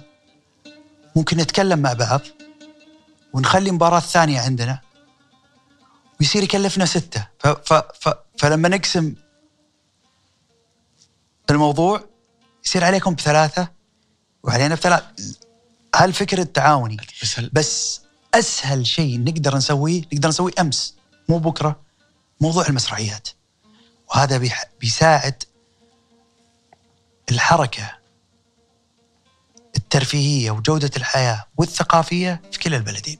إيه بس ابو ناصر يعني في موسم الرياض بشكل عام عندك تارجت وعندك رؤية واضحة عندي وقاعد- عندي عندي وقاعد- وقاعد أنت قاعد أنت قاعد تتكلم بس موسم الرياض. تخيل إني أنا هالسنة عبد الناصر درويش والعنان العنان العنان. عنان و آه مظفر خالد. مظفر وطارق والمسلم. ومسلم والبلام تمام؟ حسن البلام. وهيا عبد السلام. وهدى حس- وهدى هدى حسين. ثمان مسرحيات في الصيف عندي من الكويت. هذا من الذاكرة. شجون يمكن عرفت؟ لفوا المملكة. لأن عندي جولة المملكة. مو بس موسم الرياض. وناس منهم نجحوا سووا عروض كبيرة في جدة. في الشرقية. لحقوا على موسم جدة ولحقوا على عروض كبيرة في الشرقية. ففي فرصة. إحنا إذا بنتكلم على موضوع الفرص بناصر فهي أكيد الفرص موجودة بس أنت قاعد مرة ثانية انت أنت عندك تارجت وعندك رؤية قاعد تسويها. الجماعة بالكويت جاهزين مستعدين؟ وليش يعني ما يكون أكيد إنه يعني أنت قاعد تشوف مستعدين جاهزين؟ المسارح وعندكم المسارح هي قاعد تصير بشكل فردي يعني مو إذا صار وين وين ديل وش المشكلة؟ بالعكس win أنا win deal يصير إذا أنا عندي مرة ثانية رؤية و target. أنا متأكد ان عندكم رؤية الآن و target.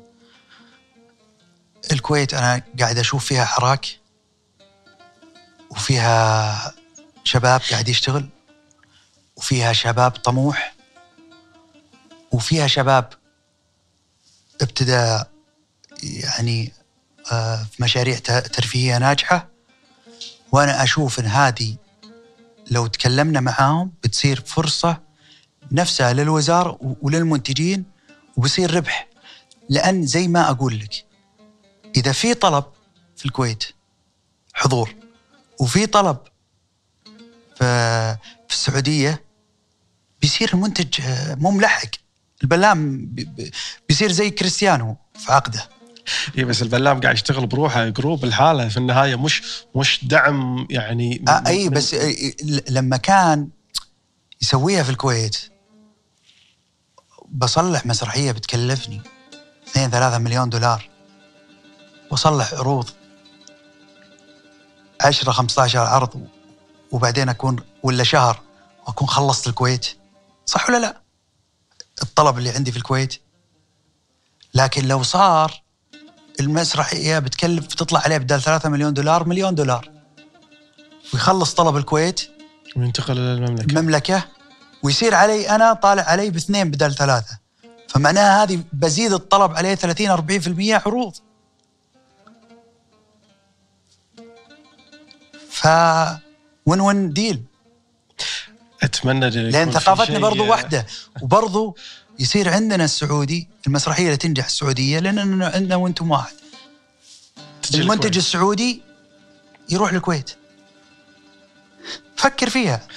أنا لو عندي القرار راح أنفذ بس ما عندي القرار. إن بس شاء الله يسمعونا أتمنى, وين- أتمنى هال هال النظرة. التفاؤلية اللي موجودة والله- عندك والله يعني العظيم تتحول إلى واقع. هذا شيء يسعدنا بكل تأكيد. آه، متحمس وتواصل معي كذا مرة في أشياء. وصراحة التقصير مني أنا في زيارة الكويت آه، لظروف صحية. لكن إن شاء الله ب- انت يعني تابعت ردة الفعل اللي صارت العام على يعني إحنا يمكن كلنا قاعد نتكلم بشكل إيجابي بس بما أن انفتح هذا الموضوع يعني بشكل سريع ردة الفعل اللي صارت على موضوع آه الاحتفالية اللي صارت في موسم الرياض في حب الكويت؟ ل- والله كنت برا المملكة تعبان بس وصل لك فيدباك اي بس انت أنا بقول لك شيء. تكريم الفنانات. ونبي ساعد صدرتك فون ملينا من و... ولدها منتحر أول حلقة وثاني حلقة زوجها. دا... والله صدق. وراكم قلبتوا نكد آخر 20 سنة. أنا ما اتابع مسلسلات كويتية. ف... نبي نبي نبي نبي نبي ضحك. نبي ضحك. غيرت خلصت الضحك. نبي رعب. عطنا ضحك عطنا رعب. لا كآبة- ما- كآبة. ما, نبي رعب يا معود بس ما نبي كآبة لا يعني. لا بس برضو برضو. هدى حسين ليش يعني غير إنها فنانة شاطرة بس ليش الآن في البيك؟ ليش؟ ليش؟ أنت قول لي ليش. أنا لأن- مشكلة ما أقدر أقول ليش الحين بال- لأن باللقاء يعني. لأن, لأن في نقطتين. آه النقطة الأولى تعرف تختار مواضيع متنوعة؟ تمام؟ هذه النقطة الأولى.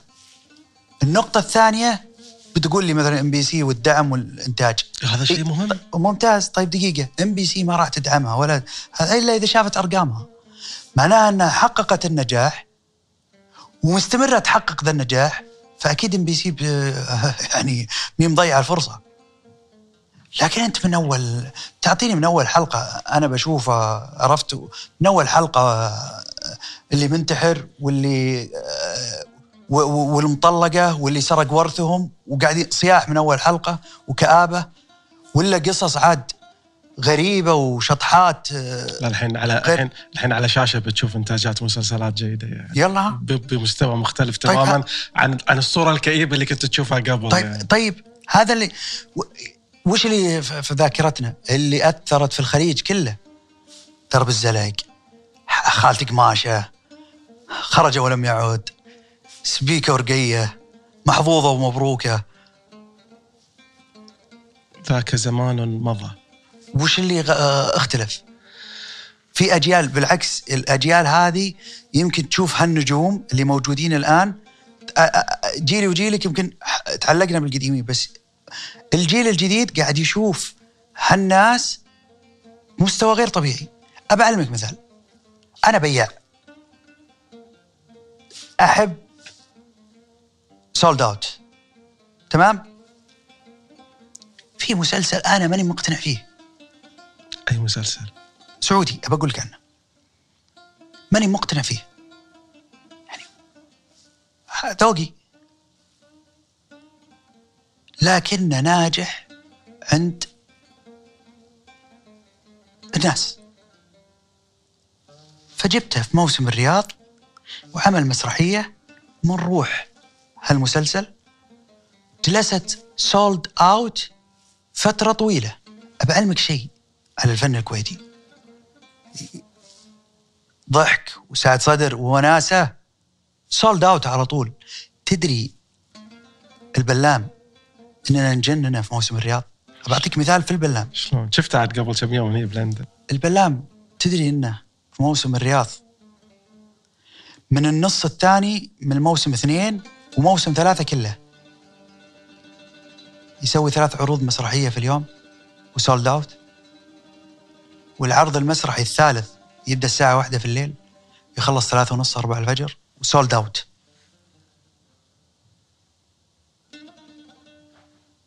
متخيل 15 يوم. ثلاث عروض. 45 عرض في 15 يوم. كل عرض مدته ساعتين. sold out شنو الشاهد من موضوع آه، البلام وإن العروض إذا؟ صلحت. إذا أعطيتني منتج؟ منتج وسعه صدر. المهم ما تعطيني لا كآبة ولا تعطيني ولا منطق. كآبة خليها لغيرنا يا أخوي. إحنا الحمد لله بخير و... يعني الكآبة تصير ذكرونا فيها part من حياتنا 5% كنت في كنت قبل فترة في حديث آه، خاص مع مع مع الفنان القدير سعاد عبد الله ام طلال يعني وجينا على ذكرك آه، وهي جات على ذكرك وعلى ذكر مناصر يعني. إيه. بس بقول لك بعدين إيش قالت؟ إيه. بيني وبين إيه. بس تعتبر تجربة آه، آه، يعني أم طلال والفنانة القديرة حياة آه، أم سوزان علمك علمك شيء؟ اللي أبي تعلمني أشياء. من أنجح الدعايات اللي حصلت؟ مالت الأوتلت؟ أوتلت. المخرج ما اقتنع. في البداية معطيني ثلاث أربع اقتراحات. إيه. كلمني وأنا كنت هنا في لندن. عرفت؟ ومعي نواف ومعي الشباب قلت لا والله أنا في بالي فكرة. قال لي وش؟ قلت كذا كذا كذا كذا كذا. قال أبو ناصر حلوة وكذا بس يعني المسلسل قديم ثمانينات. شلون يعني- بترجعها مرة ثانية؟ لا وكبار. يعني الشريحة اللي شافوا المسلسل الآن كبار. كبرنا إي. لا حتى مو إنه يعني شريحة بعد حتى حتى إحنا شفناه وإنه كنا صغار. صغير. عرفت؟ صغار. صغار. فاللي في ذاك الوقت الآن أجداد كنت أقول لك سوها. فصلحوا هالفكرة وصلحوا النسخه اللي كانوا ماشيين فيها. وأطلقت هذه وهذه اللي صارت الرئيسية واللي شيء غير من يعني نجاح غير طبيعي. والمقطع اللي عملوه في جوي برضو من أكثر الأشياء اللي علمت في جوي. يعني ثروة. هالناس إذا راحوا شوف أنا أكثر شيء متحسف عليه مم. إني ما لحقت اكرم أكر يعني من أكثر الأشياء ما لحقت أكرم عبد الكريم وهو حي ترى وعدني أربع مرات الله يعافيك. عرفت؟ وعدني أربع مرات بس أنتم تعرفون ظروف صحته وظروف السفر تمام؟ يعني هذول لا يعني لا يروحون علينا عرفت؟ الله يطول في أعمارهم ولا ذا في أجيال يعني سعاد حياة سعد الصلال العقل آه، العجيمي آه، عبد الله آه، عبد الله إمام. عبد الله عبد الإمام عبد الله. عبد الإمام عبد الله. خالد العبيد. هلا هالناس خلينا نلحق عليه؟ مريم فنانة مريم الصالح. مريم الصالح آه كثيرين كثيرين. وعندنا يعني على. يعني ف بالعكس يعني أنا شغالين على مسرحية. إذا ظروفهم تسمح وإذا الورق عجبهم يعني. لن نتردد يعني. هذه هذه هذه لا تخضع لمقاييس ال- التكلفة أو يعني هذا content للتاريخ يعني. نرجع مرة ثانية إلى فقرات موسم الرياض بعد في شيء ما ذكرناه هذا اللي أنا أذكره والان تذكرت في تصريح سابق بأن أنتم وصلتوا قبل ما تبدون 40% من آه، من العائد؟ الحين. ولا زد ولا زدنا؟ من وقت الإعلان لليوم. شكلنا زدنا. الحين 55 ما شاء الله. إن شاء الله. 55 قبل ما نبدأ. قبل إيه. وعلى ما نبدي إن شاء الله إيه. راح نوصل يمكن 70 60 70 إيه. وبعدين نحقق أرباح آه، كويسة إن شاء الله. عليكم بالعافية. المعازيم إذا كل هالشغل وكل هال إيه. هالفعاليات اللي أهم شيء موجودة. يعني آه، رضا الله سبحانه وتعالى ورضا المعازيب ثم رضا المعازيب ثم آه، رضا آه، ال- الزباين وال- والحضور الكرام. أعتبرهم زباين أنا. ودائما أقول للموظفين عندي آه، زوار موسم الرياض زباين والزبون دائما على حق. شنو ال target اللي حاطه أبو آه، ترك أبو أبو ناصر آسف؟ وين بتوصل في موسم الرياض؟ وين بنوصل؟ يعني وين, وين المملكة العربية السعودية تبي توصل في موسم الرياض؟ إحنا الآن آه، بدأ يصير في switch في حتى في ال- في الموضوع حق الموسم اللي هو آه، إن بعد الموسم نقلب على تقويم الرياض يعني إن الرياض طول السنة فعاليات. فعاليات وطول السنة معارض وطول السنة يعني وين نوصل إن الرياض آه، تصير حية وهب رئيسي في العالم آه، في عالم الانترتينمنت في عالم آه، الاقتصاد في عالم آه، السياحة في عالم الهدف. انها تكون هب للسعوديين في المرتبة الأولى ولا ولا التارجت لا إحنا بنكون هب لا، حق. العالم كله لا للعالم كله إحنا في في المملكة العربية السعودية اللي آه، رؤية سمو سيدي وشغل سمو سيدي واللي قاعد تقول في المملكة آه، إنها على مستوى العالم مو على مستوى آه، منطقة معينة أو اتجاه معين أو جهة معينة. هذا ما يدخلني في جزئية تثأر بين الحين والآخر في السوشيال ميديا من بعض المغردين آه، يتحدثون على موضوع المنافسة الخليجية الخليجية الرياض دبي الدوحة. أكيد اطلعت على مثل هال- هالتعليقات أنا والتغريدات عندي وجهة نظر. إحنا مكملين لبعض ليس منافسين لبعض. إحنا يعني الحكاية هذه بتصير مثل أوروبا. أنا بسألك سؤال الآن. خدت تذكرتك ورحت فرنسا. وسكت السيارة وقمت تتمشى. ممكن يمكن تروح تطلع لسويسرا. شوية راكب قطار طالع لندن. شوية نازل لأسبانيا. حاضر مباراة. شوية رايح لإيطاليا. صح؟ لأنك قلت أنا رايح رايح لأوروبا فمعتبر هذه أوروبا. أعتقد أننا المفروض وهذا الحق وهذا الشعور إنه الخليج هذه منطقة واحدة. اللي جاي دبي إن جاء لدبي 100 مليون سائح أحلى شيء على قلبي. لأن على الأقل من 100 مليون بيصير فيه لو فيه نصف في المية. يعني 500 ألف جوني مكسب لي. يقول والله جاي واحد من أمريكا. قاعد بزور موسم الرياض. ما دامني وصلت خلني أزور الكويت آه الكويت. خلني أزور دبي. خلني أزور قطر. عسل على قلبي. ليش لا؟ بالعكس إحنا مكملين لبعض ولا يمكن أعتقد أننا ننظر للموضوع هذا بناحية حساسية أو غيرة. الغيرة الإيجابية تنافس. بالعكس ننافس بعض أهلا وسهلا. لكن نجاحك نجاحي ونجاحي نجاحك. ومكملين لبعض. مطاراتنا طيراننا قطاراتنا لوجستيك موانئنا إحنا مكملين لبعض في كل الأحيان. وإحنا قلوبنا على بعض وما, لنا إلا بعض. إحنا الست دول دي ما لنا إلا بعض. يعني طبعا يضايق الواحد. اللي يصير في ال social media.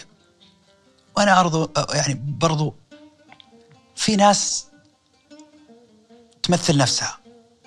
يعني واحد لما يقول والله كذا كذا الكويت. أول شيء هذا هو السيء ويمثل نفسه. ولو كان نيته زينة يقول رأي على شخص على عمار. ما يعمم مع ما يعمم مع الدول فهذا موضوع منتهينا إحنا منه ولا نناظره طيب آه، جزئية مهمة هم حتى لا يعني قبل ما نطوي هذا المحور ندخل في محور آخر بعدين جيناهم واجد منو؟ يجونا الإمارات آه، وقطر طيب مو انت د- قلت الحين دام إحنا نكمل بعض خلاص إيه. الحين فالمفروض تصير إيه. عملية إيه. دورية الحين. بيننا كلنا إن شاء الله تعرف زي إيش؟ الفال مال الكويت بعد تدخل بس- يعني بقول إذا كان خمس ست إخوان وبينهم دورية عشاء. مو بكل واحد يزين محله صح؟ عدل. يعزمون الناس هم عازمين الناس. مو كل واحد يزين محله. عدل صح؟ صح. بس في الأخير بيجي لذا وبيجي لذا وبيجي لذا وبيجي لذا عدل. طيب.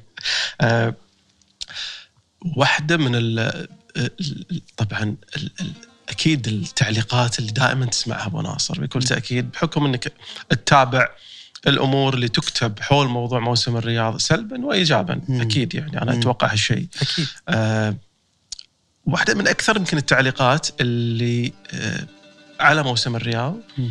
إن أنتم قلبتوا موسم الرياض إلى حفلات غنائية والمجتمع السعودي مجتمع محافظ مجتمع متدين الآن تحول هذا المجتمع بسبب هذه الحفلات الغنائية والمفهوم الخاطئ لموضوع الترفيه إلى حفلات ورقص البعض حتى نستخدم كلمات مجون وكسر للعادات والتقاليد.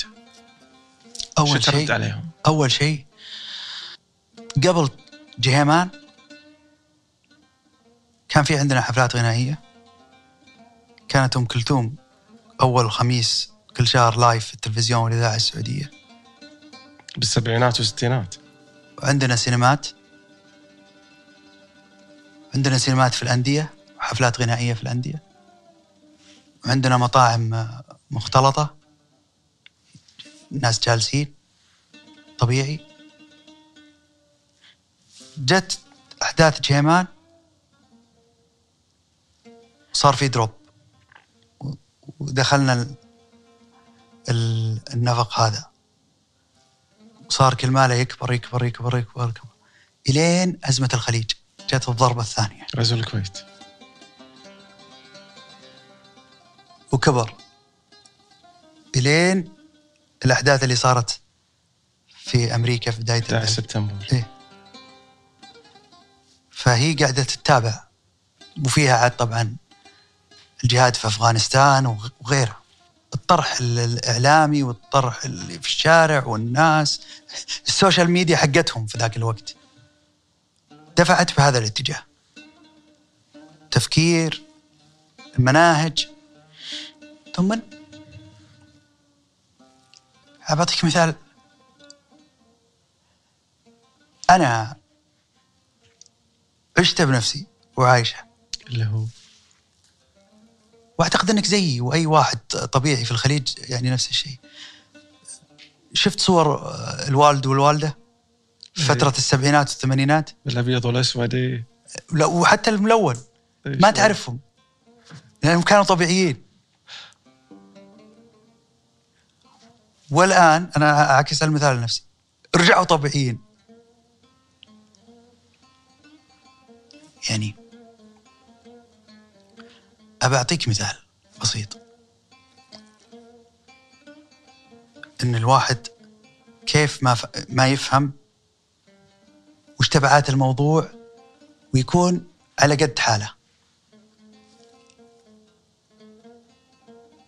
في جزئية معينة وعلى نياته أنا كنت ضابط أمن صح؟ أه. صارت أحداث سبتمبر صح؟ 11 سبتمبر في فكر ضال حلل وباح دم رجال الأمن. رجال الأمن. أنت منهم ما منه حللوا دمك. إي أكيد. بدون ذكر أسماء. تخصنا وتخصكم وتخص أشياء كثيرة في في قاده أو أنظمة أو عرفت؟ في لحظات أنت تعرف إن هذا جدا سيء هذا جدا. وفي لحظة من اللحظات يجون في ناس يتعاطفون معه. وتنسى كل الكوارث اللي سواها لي ولك والأمة ده. هذا يخليني بشكل سريع بعد دام إحنا دام فتحنا موضوع السياسة قبل ما تسكر لي الباب أبو ناصر فرصة هذه الحين ثمينة ما تعوض. يا رب ما تتمنتج بس. يلا. شلون كنت تشوف الربيع العربي؟ كارثة. هذا مو بربيع. هذا دمار عربي خريف عربي. كان قبله شيء وبعده شيء. في أحد سلم منه وطلع من اللي منه سليم غيرنا الله يحفظنا أن دول الخليج.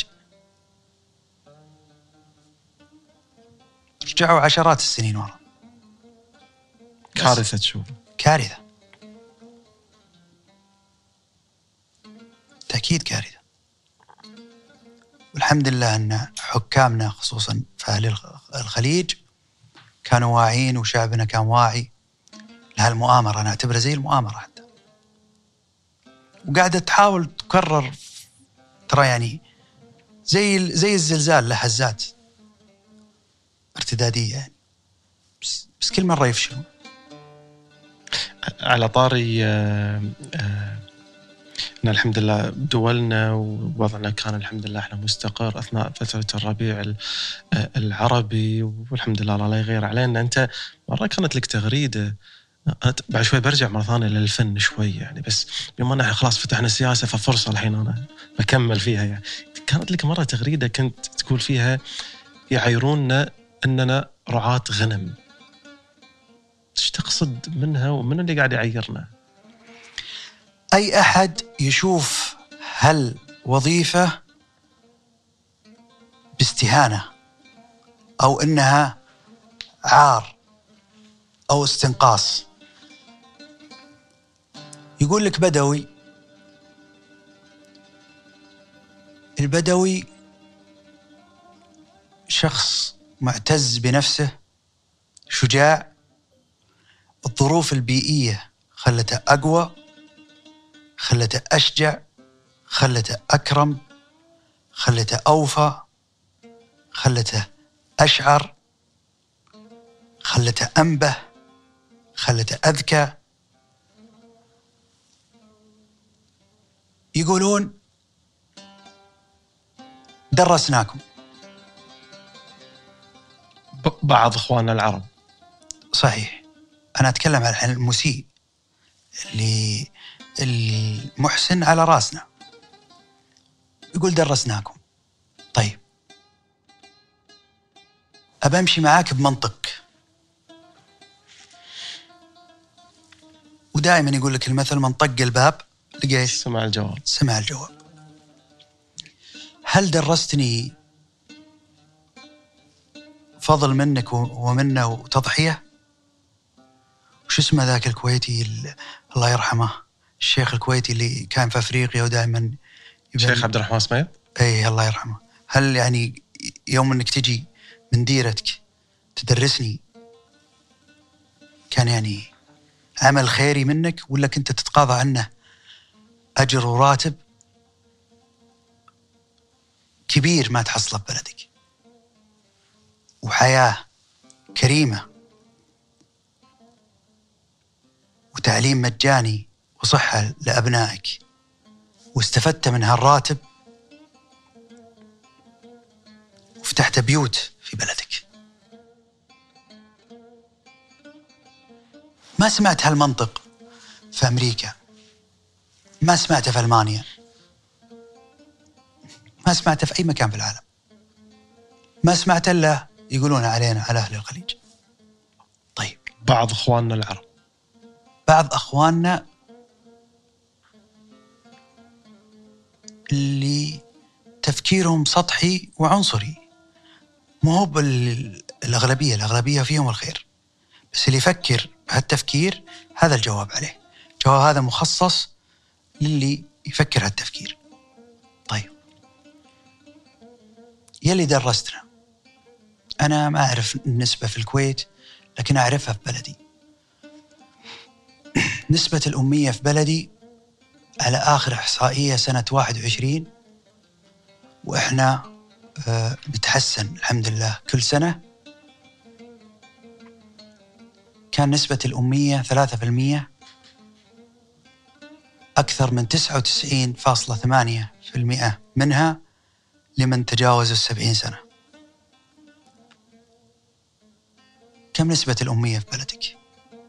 اللي تقول هالكلام. تلقاها أربع خمس ست أدبال النسبة مو بالعدد النسبة. أبكلمك افريج في بلدك. طب روح كان علمت بلدك علمت ببلدك. يعني أنت زادت عندك الأمية واللي علمتهم نقص عندهم الأمية. طيب. فلا تقول كلام مردود عليه. بتقول لي تاريخ؟ إن هم عندهم تاريخ وإحنا ما عندنا تاريخ. والله التاريخ يقاس بايش بالب... بالبنى؟ صح؟ أنت منطقك إنك تقول لي أنا عندي تاريخ مقاس بالبنى صح؟ إذا بتكلمني بالمنطق ال... ال... بنى وحضارة و... اي الناقص هذا أول بيت وضع للناس؟ الذي ببكى آدم. نزل لا تكلمني في بلدي. لا تكلمني في الجزيرة العربية ذي القرآن نزل بأي لغة؟ العربية. لغة أهل من؟ أهل أهل مكة. أهل مكة. ف الحين اكتشفنا عندنا آثار وأشياء في الاكتشافات الأثرية من عشرة آلاف سنة ثمانية آلاف سنة وسبعة آلاف سنة. ونقوش وأشياء ولا صدقنا أحد. أمريكا ما لها 300 سنة. هي الدولة الأولى على العالم. وأخذت أفضل العقول في العالم. ما قالت ألمانيا درسنا أمريكا. ما قالت اليابان درسنا أمريكا. وفي بلدان كانت متخلفة. صارت الحين متقدم. متقدمة. فأعتقد أنه هذا الخطاب خطاب ناقص عنصري وأنه يفسر نتيجة صدمة من التقدم الكبير اللي يشعر فيه. الناقص اللي يقول هالكلام من التقدم الكبير اللي حصل في دول مجاورة له وهو ما ثبت حتى في مكانه راح المكان أسوأ. تراجع. تراجع. يقول لك أعرابي يقول لك بدوي. أبى أسألك سؤال. الحين وش الفرق بين الخيل العربي الأصيل وأي خيل في أي مكان في العالم في القيمة في الفلوس. الاصيل آه، أغلى طبعا. أغلى الخيول في العالم واللي يصير فيها مسابقات الجمال ومسابقات والتحمل و... يا العربي يا ال mix اللي من الجزيرة العربية يا mix بين العربي وبين الأوروبي. في أشياء معينة في بعض السباقات هنا وبعض والجمال هنا. لأن إيش؟ خيل تعرف أصله وفصله وأبوه مين وجده مين وأمه مين. سلالته كاملة زي زي البشر. ومميزات الذكاء والنباهة والسرعة والتحمل والجمال. أما الخيل اللي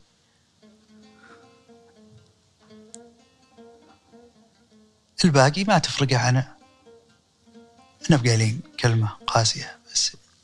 واضحة. واضحة. بس لما تسمع ان إن أنتم في الخليج في النهاية عندكم فلوس عندكم خير عندكم نفط. بس في النهاية إحنا اللي إحنا إحنا اللي, إحنا اللي علمناكم إحنا اللي درسناكم إحنا اللي ثقفناكم إحنا اللي خليناكم حتى حضرناكم. إحنا. وبدوننا أنتوا ولا شيء. سمعت أكيد. استمتع بحياتك. وإحنا بنستمتع في حياتنا.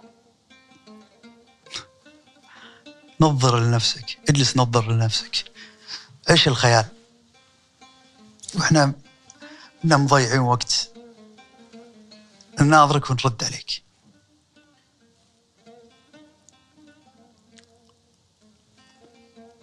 شفت تغريدة.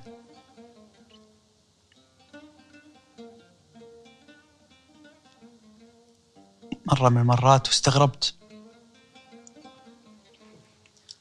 واحد قاعد يتكلم عن محل عندهم. محل تجاري. ويقول أقدم من كل دول الخليج. فأنا بضحك. ما أدري على أي أساس حاسب هالشيء.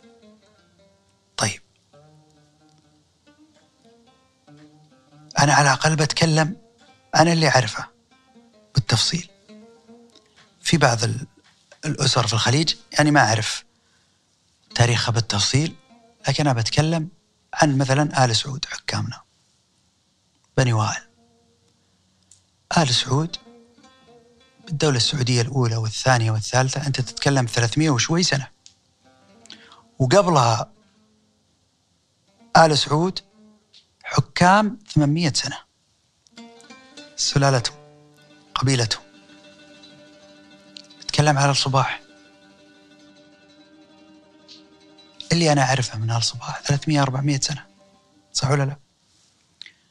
نتكلم على وكلهم فيه الخير وكلهم فيه. نتكلم على أنا من الذاكرة اللي أعرفها على بو سعيدي حكام عمان من مئات السنين حكموا إلى أفريقيا. وصلوا أشياء في شرق آسيا. أنا ما أدري على أي أساس أنت قاعد تعتبر نفسك أقدم مننا. إذا أنت أنا بتكلم عن المملكة العربية السعودية. إذا أنت فرضا إذا أنت بتعتبر أن 1932 هو التاريخ التأسيس للمملكة وهذا غير صحيح. هو تاريخ الشكل النهائي للمملكة يمكن بشكلها الأخير لكن مو مو بتاريخ عشان كذا عندنا يوم التأسيس اللي من 1727 إذا كنت تعتبر كذا فأرجو أنك تشوف تاريخ بلدك والعيد اللي أنت تحتفل فيه في بلدك. وبعدها نقيم يعني ما, ما أدري. يعني ولا جزء من الرواية صح.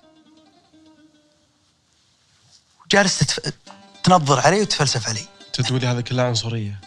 عنصرية؟ نعم من فئة معينة. مو من الكل. الأغلبية محبة وعارفة. مواقف الخليج وعارفة. الفرص اللي قدمها الخليج لهم ولأبنائهم والحياة الكريمة اللي كانت في الخليج. بس. بصراحة في ما بيروح صوب السياسة بس ما حسيتوا في فترة من الفترات بنوع من ال ما أدري شنو الكلمة الدقيقة اللي ممكن أستخدمها من بعض الدول العربية برغم المساعدات اللي قدمتها المملكة العربية السعودية لكن حس حسيته بنوع من نكران الجميل؟ والله هذا الموضوع يجاوب عنه المسؤولين السياسيين في المملكة العربية السعودية. أنا لا أملك الإجابة على موضوع زي هذا لكن إذا بتسألني على موقف شخصي في ناس آه، يعني أساءوا لنا. أكيد ما في شك. في ناس أساءوا لنا. منهم ناس كانوا يعملون عندنا. وأساءوا لنا. يعني أنا بعطيك مثال. أول واحد انتقد. جورج قرداحي ورد عليه من أعوال الناس أنا. مع أني أنا ألام وأنا فعلا الآن أعتذر للشعب السعودي شخصا شخصا. أني للأسف قد دعيته في واحدة من احتفالات الترفيه لتسليم الجوائز كمدير. وكان قبلها ما زار المملكة لأسباب آه، مواقفه السياسية مع سوريا. فأنا من حسن نية بس ما كان مسيء لنا. فأنا من حسن نية كنت مواقفه السياسية تمثل نفسه. ما غلط علينا خلاص خلوه يقدم. الحفل. اللي هو سبب جزء من شهرته عمله في الإم بي سي. من سربح المليون. وغيره. ثم بعد ما صار عينه وزير إعلام بساعتين أساء.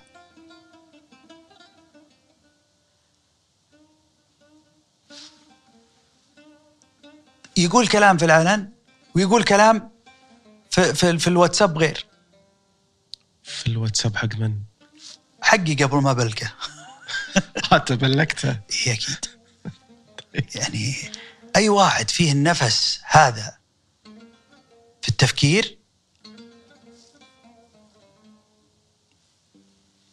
ما يحصل ذرة من احترامي عشان كذا أنا أتأسف للسعوديين إني دعيته في يوم من الأيام تقديم حفل. وبرضه أتمنى أنهم يعذروني. واحد ما يقرأ المستقبل. و وكثر اللي مروا علينا. أعطيتك واحد منهم. يعني بتعطيني أكثر ما عندي مانع يعني. بتعطيني أمثلة أكثر.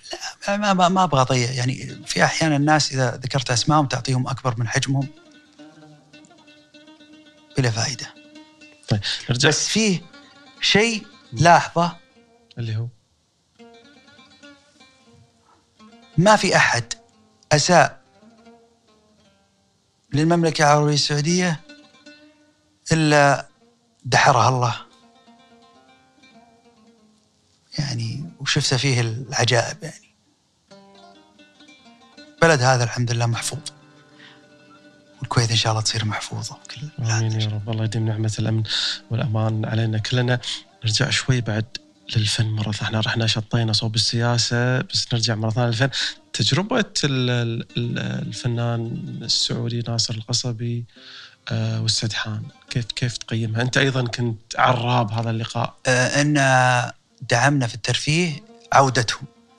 بس إحنا ما نتدخل في المحتوى. المحتوى هذا يخضع لهم ويخضع للقناة. وأعتقد إن الناس بشكل عام انبسطوا آه، بعودتهم. ويعني أعتقد إن بالأرقام إن الناس شافت المسلسل ونجح. وإنه بيكرر الموضوع. راح يتكرر. يعني أتوقع زال الخلاف اللي بينهم ونجح الموضوع. ليش ما يتكرر؟ أتوقع تجربة آه، آه، تشيلو؟ الفيلم. بكرة بيطرح اي بس إحنا على ما تنبث الحلقة راح يكون نازل إن شاء الله. كلمنا عن تجربتك في في تشيلو. شلون بدت الفكرة؟ من وين هذه هذه لها قصة آه آه غريبة شوي. أنا اللي يعرفني م- من ربعي وذا. ونواف لأنه فيه الطبع هذا. دقيق في الصورة ودقيق في الصوت. أسد بعد. إيه. كلنا أسد. هي على المشكلة. وكلنا أكثر الناس اللي آه، لنا احتكاك وعلاقة فيهم عذراء يعني أنا زوجتي عذراء أم صح يعني ولدي محمد ع- عذراء طيب آه فعندي هوايات معينة في, شاشات في سماعات في آلات موسيقية. الآلات الموسيقية الوترية بالذات. مثلها مثل الخيل مثلها مثل الأشياء. لها تاريخ ولها صناع ولها قيمة ويزيد سعر وينقص سعر. فأنا أجمع بعض الأنواع من الآلات. هذه إذا حب يعني نتيجة صوت معين أو شيء معين. فكنت في هذيك الفترة كنت حريص إني كنت في رحلة علاج وكانت في برد وزهق وفي آخر الدنيا. فكنت من يوم ليوم اجمع لأني أحب هالآلات. أعرف أشخاص من أكثر الأشخاص النافذين في هذا المجال. شراء وبيع الآلات وخبرة في هالآلات. يعني جهة- الوترية هذه. جهة جهة يعني هي من الأفضل في العالم في هذا المجال. وتربطني فيهم صداقة. فكانوا كل يوم يومين لأن كان الموضوع على يجيبوا لنا أربع خمس كمنجات واربعه خمسة تشيلو واربعه. ونجرب. هذا صناعة الفلانية في السنة الفلانية صوته يتميز بكذا نوع الخشب كذا. ف... فرحت في هذا الاتجاه. وكنت أبغى أسوي حاجة تخص الرعب شوي. فكتبت خطوط عريضة. وأنا ما عندي الحساسية إني أقول بالتأكيد إني أنا مو أحيانا اللي أكتب كل شيء بيدي. فعندي و- يعني ناس قادرين انهم بس أني أقدر أسولف عليهم. تعطيهم الأفكار كلها والخطوط مو بافكاره بس والديتيلز. بس هناك من يضبطها هناك من أنت تعطي الأفكار والديتيلز والتفاصيل كلها. كلها كلها كلها. أحكي. أحكي. أبغى كذا كذا قال كذا سوى كذا. في من الم- المتخصصين اللي يحول كلامك هذا إلى ورق.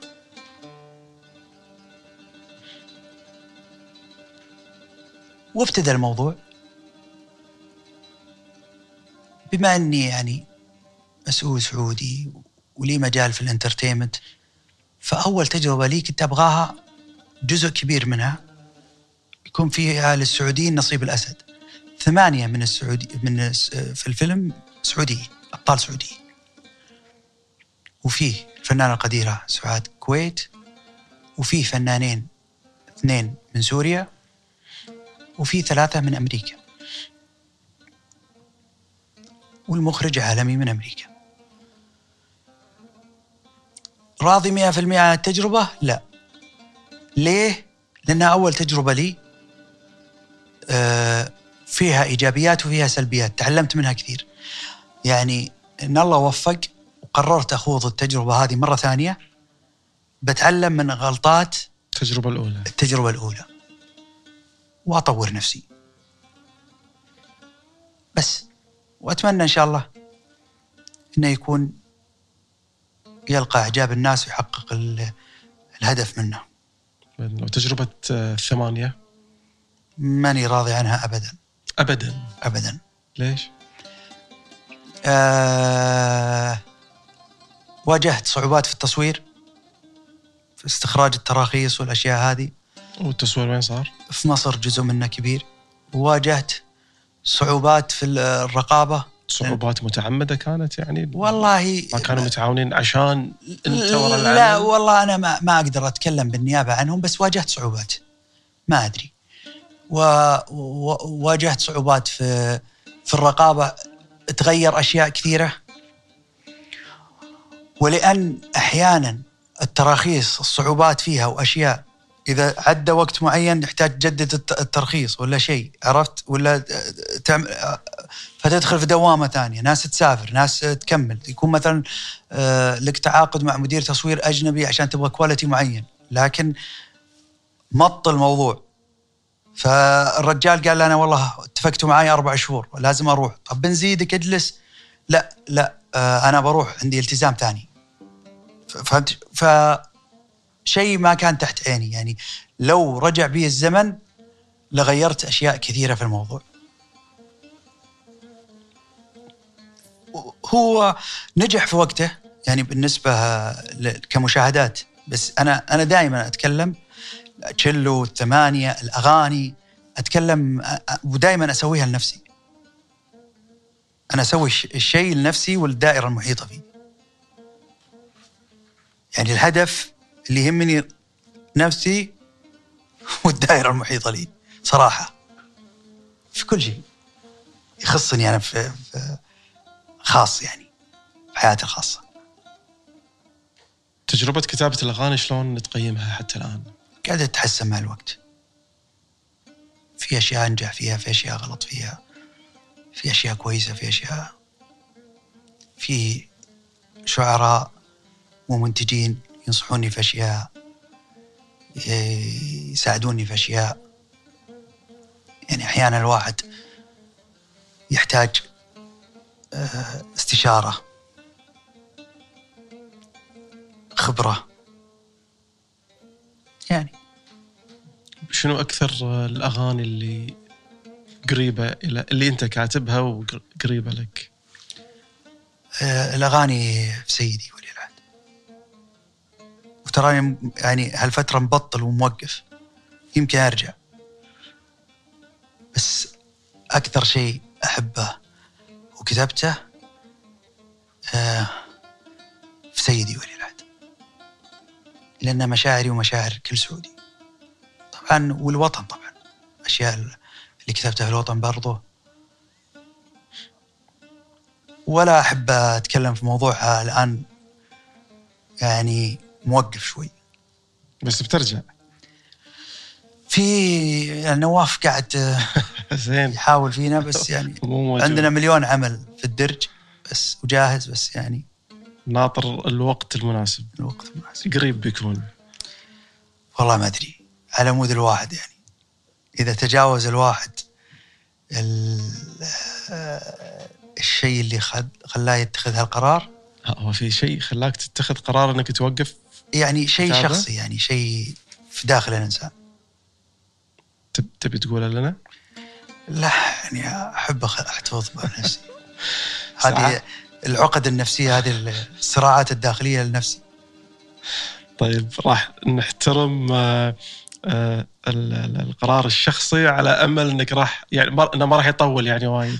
والمليون عمل اللي موجودين بالدرجه راح يطلعون يعني إن شاء يجي الله. نواف في اي لحظه نواف موجود الحين نكلمه يعني ممكن يخون ويسمعك ساعات آه، أتابع على طاري الأغاني ال- آه، حسابك بال بالإنستغرام.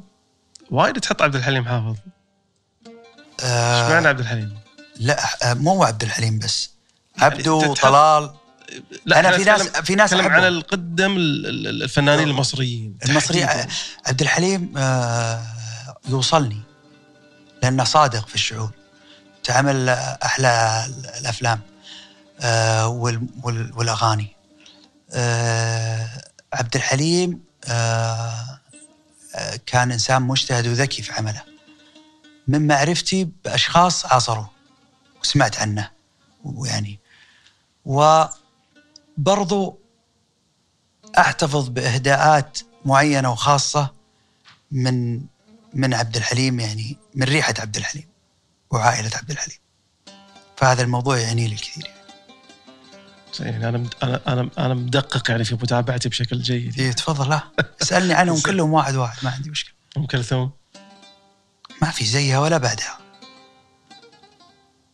كلثوم الفنانة التي لن تتكرر هي ومحمد عبد الوهاب.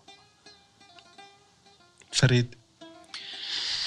أحب لها أغنيتين ثلاث. بس. فنان كبير بس أحب له أغنيتين ثلاث. أحب أختها أسمهان أكثر. موضوع تكريم الفنانين المصريين في الرياض مم. في المملكة العربية السعودية. هذا بشكل أو بآخر أثار حفيظة بعض ال- الأخوة في مصر والله أنا أنا مستغرب هذا الموضوع لأنه إذا إذا حصل تكريم فمعناها أن في تقدير للفن حقك. أنا أفهم انه يثار حفيظة أحد لما يقدم الفن هذا بإساءة أو يكون التكريم بشكل لا يليق. لكن إذا عمل بأفضل مستوى المفروض شيء مدعاة للفخر لأي جنسية.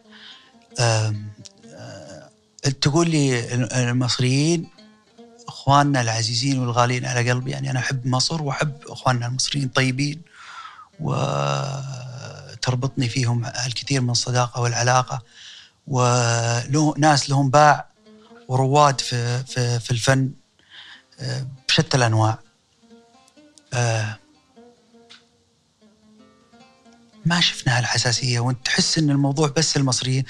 في صار تكريم كذا تكريم لبناني في ليلة حطيناها مخصصة كانت لأغاني فيروز في الرحابنه بس ما صار شيء في لبنان. إيه ما صار ما, ما, ما صار فيها أي حساسية في لبنان.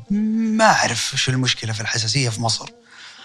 في آه الكويت آخر واحد عوض الدوخي. عوض الدوخي ميت 79 تمام؟ وترى من أكثر الناس اللي أحب صوتهم وأبو فهمي وأحب أداءه وفن وكاركتر لن يتكرر. تمام؟ وعندك عبد الله الرويشد وتكريم. سفير الأغنية الخليجية ليلة سفير الأغنية. عندك نوال تكرمت. هذا من الكويت بس. عندك ليلة في حب الكويت. عندك سعاد وحياة تكرموا. ما ما زعلتوا. بالعكس فرحتوا. وزرتونا.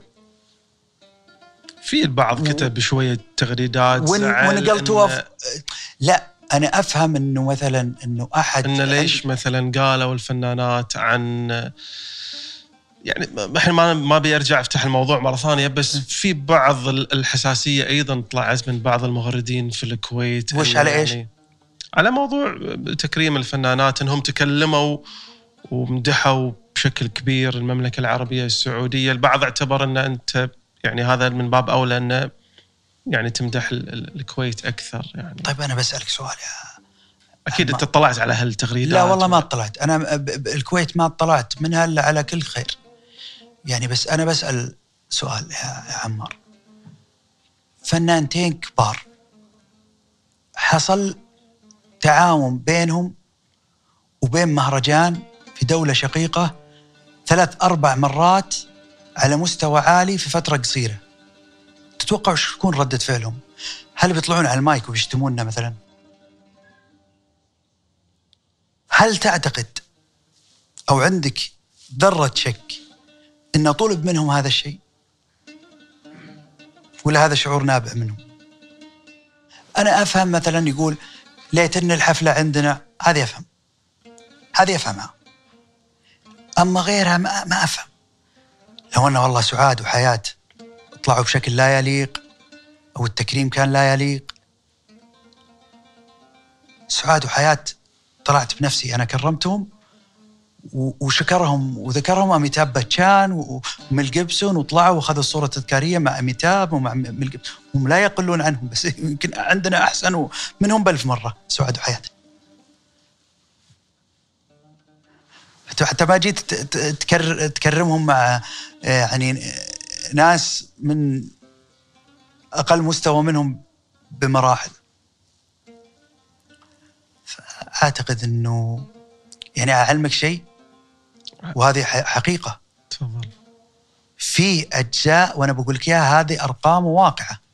وأنت رجل تقدر تحصل على ال data واعمل بحث و search وبتلقى كلامي صح. زادت المشاهدة على مسلسلات حياة فهد حياة الفهد وسعاد عبد الله اللي مع بعض عقب ال- ال outlet وعقب جت موجة ثانية عقب تكريم جوي. تمام. تقصد مسلسلاتهم القديمة. القديمة نفس الكاركترات. لأن في شباب اللي تحت 25 سنة ما لحقوا على هالأشياء. تمام. زادت بنسبة كبيرة إعادة واستماع وتسجيل بأصوات جديدة أغاني محمد الموجي. هاني شنودة. وصارت عليه مشكلة. في مصر. بأي شكل؟ الموجي ولا شنوده على هاني شنودة. على إيش؟ توها قبل آه، فترة بسيطة صارت على موضوع آه، تكريم هاني شنودة في آه، هذا شيء شأن داخل عندهم إنه يقولون مثلا يا ليت نتكرم ولا عندنا ما تكرم. هذا شيء يرجع لهم. لكن أنا أتكلم على هاني شنودة. في أغاني كثيرة رجعت تنسمع وتتغنى من جديد. أعطيك مثال منها زحمة يدنا زحمة. بزيادة. طيب. التسعينات كاسة التسعينات. التيك توك الآن وكل السوشيال ميديا له شهر بس قاعد يعيدون أغاني التسعينات. ف إحنا نستهدف إن يصير عندنا حفلات بجودة عالية لرفع جودة الحياة. لزوارنا من كل الجنسيات وتقديم محتوى لائق وإثراء مكتبه المكتبة السعودية بمحتوى رقمي وفني على أعلى مستوى. زي ما كنت أقول لك دائما عندكم كان شيخ الله يرحمه الشيخ جابر العلي. أسطورة في هذا المجال. أنا تعلمت منه الكثير. وكنت دائما أقول إن تلفزيون الكويت وارشيف تلفزيون الكويت كنز لا يتكرر. الفنانين المصريين مرة ثانية موضوع الفنان حسن الرداد دعم تامر حسني عمرو دياب هذه الأمور كلها أيضا بعضها سبب نوع من الحساسية في مصر. والله أنا ما أدري. أنا أنا أستغرب إذا كان يسبب نوع حساسية لأن مثلا حسن رداد أنا بسألك سؤال قال أنا نفسي أعيش في السعودية. طب هذا شعور طبيعي. وش المشكلة؟ يعني يعني لو قال أنا نفسي أعيش في فرنسا كان عادي السعودية لا. أنا أسألك من يغذي هذه الحساسية؟ ما أدري. إحنا نشوف تصريحات على أعلى المستويات إننا أشقاء وإن الطرح الإعلامي لازم يكون آه، يليق بالأشقاء ويعني عرفت؟ لكن تسمع من حين لآخر بعض الأصوات الشاذه أو يجيك واحد يدعي إن انعرض عليه عشرات المليارات ويدعي بدور البطولة وهو إحنا ما كلمناه. و أقول اسم أحد؟ لا ما نبغى ندخل في أنا أقول. لا لا أقل أقل من أن نذكر أنا بقول لك أمثلة. طيب. ثم ينرد عليه ثم خلف الكواليس يكلم يحاول يجي. هو إيه طرش مراسيل. اتصالات رسمية. ما مراسيل. شخصية. كمثال. أو يجيك شخص. من الباب للطاقة. بدون أي سبب. يكلم مرتين. وهالموضوع مثبت عندنا. ويتوسط غير المرتين دي بفنانين ونقول إحنا نقول إن شاء الله تجي فرصة. هذا مطرب ولا فنان؟ ممثل. بدون بس أعطيك القصة. أنا ما يعني ما أحب إني أغلط على أحد أو أسيء لأحد بس هو إذا سمع الكلام هذا بيعرف نفسه. طيب.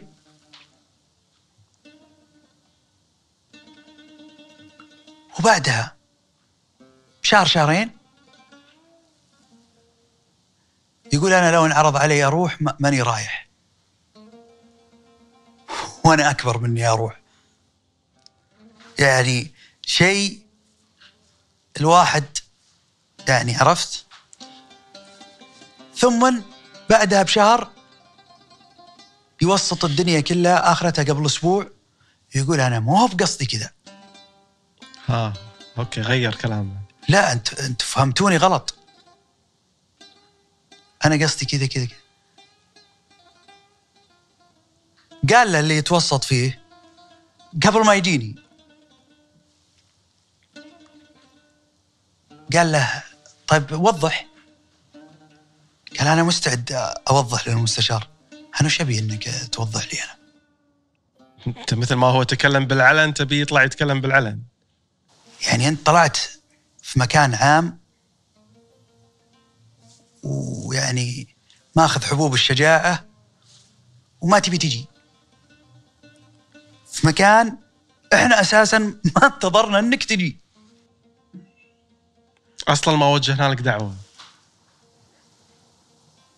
هي ما بالدعوة هي الدعوة بزنس الدعوة نوجه لك في جوي نوجه لك في في أشياء دعوات فيها وفي أشياء business إحنا من إحنا ما شفنا في هذاك الوقت إنك مناسب لنا سواء تجاريا أو commercial أو أو نوع طرح فني أو أي شيء. حق من حقوقنا يا أخي. بالقوة. زي مثلا في دول كانت يطلع عن الكلام يعني إيش ترفيه؟ أول ما تعيننا. مع ان وزاره هيئة الترفيه في قبلي بثلاث سنين. بس يمكن أنا يحبوني زياده وايد يحبونك. اللي. إيه. يعني وش ترفيه؟ زحاليق ومراجيح. ثم بعدين انتقلنا لمرحلة ليش ترفيه كثير؟ وش الزيادة في الترفيه ذا؟ ثم انتقلنا لمرحلة ليش ما عندنا ترفيه؟ ثم انتقلنا لمرحلة عندنا ترفيه أحسن منهم. وإحنا الأحسن. وإحنا اللي علمناهم ترفيه. الواحد يضحك من جوا وهنا ودائما يحمد ربه ويتذكر بعد توفيق الله سبحانه وتعالى عظمة محمد بن سلمان والخطة اللي سواها والرؤية. تمام. يجيك سؤال قبل يقول لك أنت ليش تروح السعودية؟ ثم يجيك سؤال بعده يقول بعد فترة أنت ليه ما رحت السعودية؟ يجيك أنت رايح للسعودية عشان الفلوس. طب في أحد يشتغل بدون فلوس؟ يعني الآن فرضا لو مايكل جاكسون حي هذا اللي تحسفت إني ما يا ريتني لاحق عليه. هو أم كلثوم عبد الحليم. مايكل جاكسون ومارادونا. الخلطة غريبة هذه. خلطه غريبة. العظماء وكلاي فرانك سيناترا تمام؟ وأبو فهمي عوض عبد الحسين. طيب. بتشوفه يروح لأي مكان بدون مقابل مادي وأعلى مقابل مادي؟ وش العيب ان إن المقابل المادي كويس؟ ما أدري شو منطق رايح عشان الفلوس.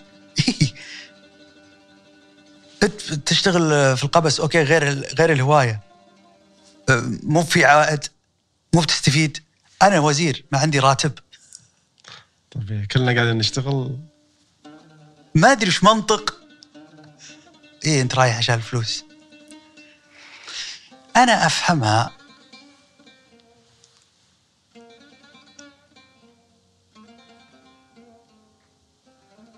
في جزئيتين. الأولى. إنك ودك إنك مكانه. بس مو محصل مو حاصل لك. ولن يحصل لك طالما أنت تتكلم بهذا المنطق. ولو عرض عليك ربع اللي عرض عليه جيت. نقطة آخر السطر.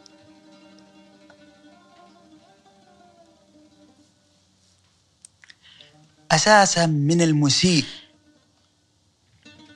أنك تقول عن ابن بلدك أنك رايح عشان الفلوس. لا ترخصون الناس يا ناس.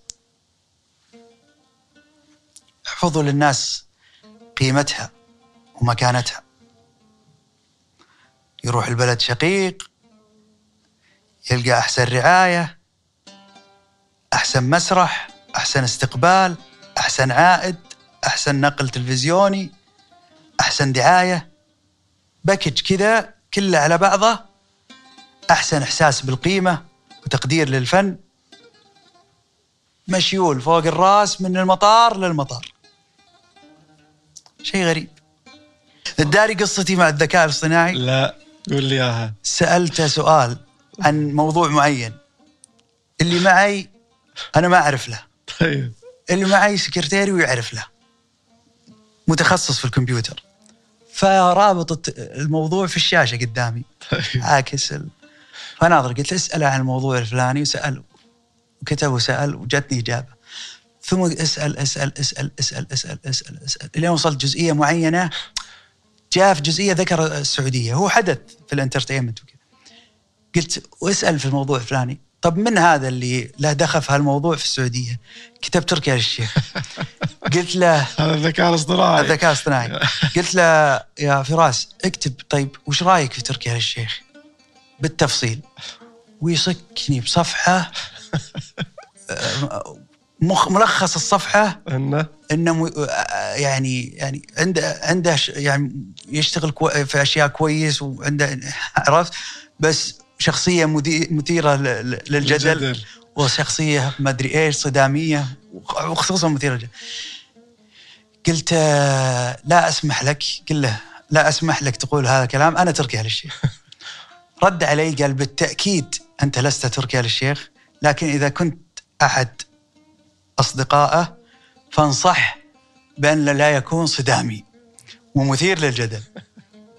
قلت له لا. أنا أقول لك للمره الثانية أنا تركي آل الشيخ قال اذا أنا أعتذر عن كل الكلام الذي قلته قال أنا اعتذر هذا فراس حي. راح أقعد مع فراس. فراس يسأله. أشوف الص... أشوف الكابتشر اللي مصورة. أنا نمت وصحيت. الكلام ترى من 10 أيام في لندن. طيب. نمت وصحيت ثاني يوم دخلت اجتماع مع الشباب ودخل كان قبلي فراس. الذكاء الاصطناعي اعتذر الحين. دخل دخل فراس قبلي. فدخلت وأنا أسمع فراس أول ما دخلت كل اللي على الطاولة قلت وش فيكم؟ كلهم ضحكوا وتوهم رسميين معي عرفت؟ قلت وش فيكم؟ قال فراس يقول الذكاء الاصطناعي اعتذر. لتركي آل الشيخ هذا فراس حي وخ- ترى أخذ كابتشر للشاشة زين. بشوفها بعدين بعد التصوير تشرفت فيك أنا وصلت وياك إلى ختام هالبودكاست الطويل آه، مع المستشار تركي بس. وعدني إنك إذا جيت الكويت تمشوني ون- ونطلع أبغى أروح للمولات وابغى أروح للمطاعم. تشرفنا تشرفنا تشرفنا. أنا اللي شكراً. ودي يعني مرة ثانية أشكرك على إتاحة هالفرصه هذه آه، في هال في في في في انطلاق بودكاست قبس ويعني قبلت أن تكون ضيفي الأول فمشكور مرة ثانية. عسى عسى عسى أن نكون خفيفين على على المستمعين والمشاهدين. إن شاء الله. إحنا طلعنا عن الجو الرسمي نكون والتقليدي. وعسى ما نكون نزعلهم و اللي بس أبغى يعني يعرفونه إن إن هذا كلام من القلب قد يعجبك فشكرا لك وقد لا يعجبك. أيضا فشكرا لك لكن آه هذا اللي أحس فيه وهذا اللي أنا تعودت عليه. أنا دائما إنسان عفوي وأقول اللي أنا أحس فيه. إحنا لو نطبق آه، قاعدة اختلاف الرأي لا يفسد للود قضية وأن نستمع لبعضنا البعض ونفهم أكثر لبعضنا البعض يمكن إحنا يعني وصلنا لمراحل آه، أفضل بكثير آه، بس يعني إن شاء الله حاولت أنا بقدر المستطاع هني إن يكون حوارنا عفوي يكون حوارنا آه، بدون قيود عسانا ان ان, إن الله. اللي ينقال يطلع منه المستمع بفائده إن شاء الله شاء الله بكل تأكيد شكراً. مع المستشار تركي آل الشيخ كل الشكر لك. شكرا شكرا. عمار تشرفت فيك. حياك الله.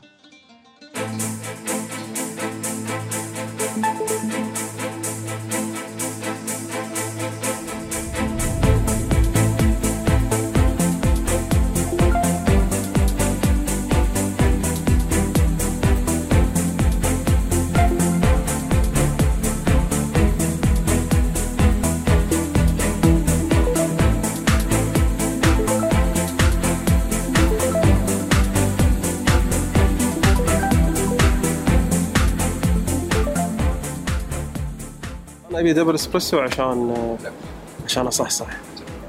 double espresso عشان أصحصح عشان أصحصح ورانا سهره طويلة صباحية. الساعة الحين تسع بتوقيت توقيت جرينتش بما إن إحنا في لندن وجرينتش يمنا الساعة 9 الحين أتوقع راح نصور من أربع إلى خمس ساعات. إن شاء الله أكثر. صحيح كم الحين. 12 وربع آه وصلنا ثلاث ساعات؟ ساعتين. ونص. زين. إيش رأيك؟ إيش بقي عندنا محاور؟ ما دشينا في محور الترفيه ولا السياسة. كل ما أبي أحاول عادي يشتغل. أدور. إي ما ما أدري إيش اللي صار في الجهاز الحين. الله يسلمك معليش لا هنا. هنا. إيش رايك المكان يلا ممتاز. زين ولا أي؟ مكان؟ بس والله بقلبت الدنيا برد. برد.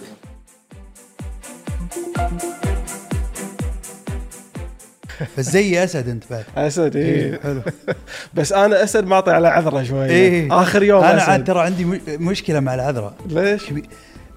أكثر الأشخاص ال- ال- يعني من أكثر الأشخاص المؤثرين في حياتي عذراء صدق؟ إيه.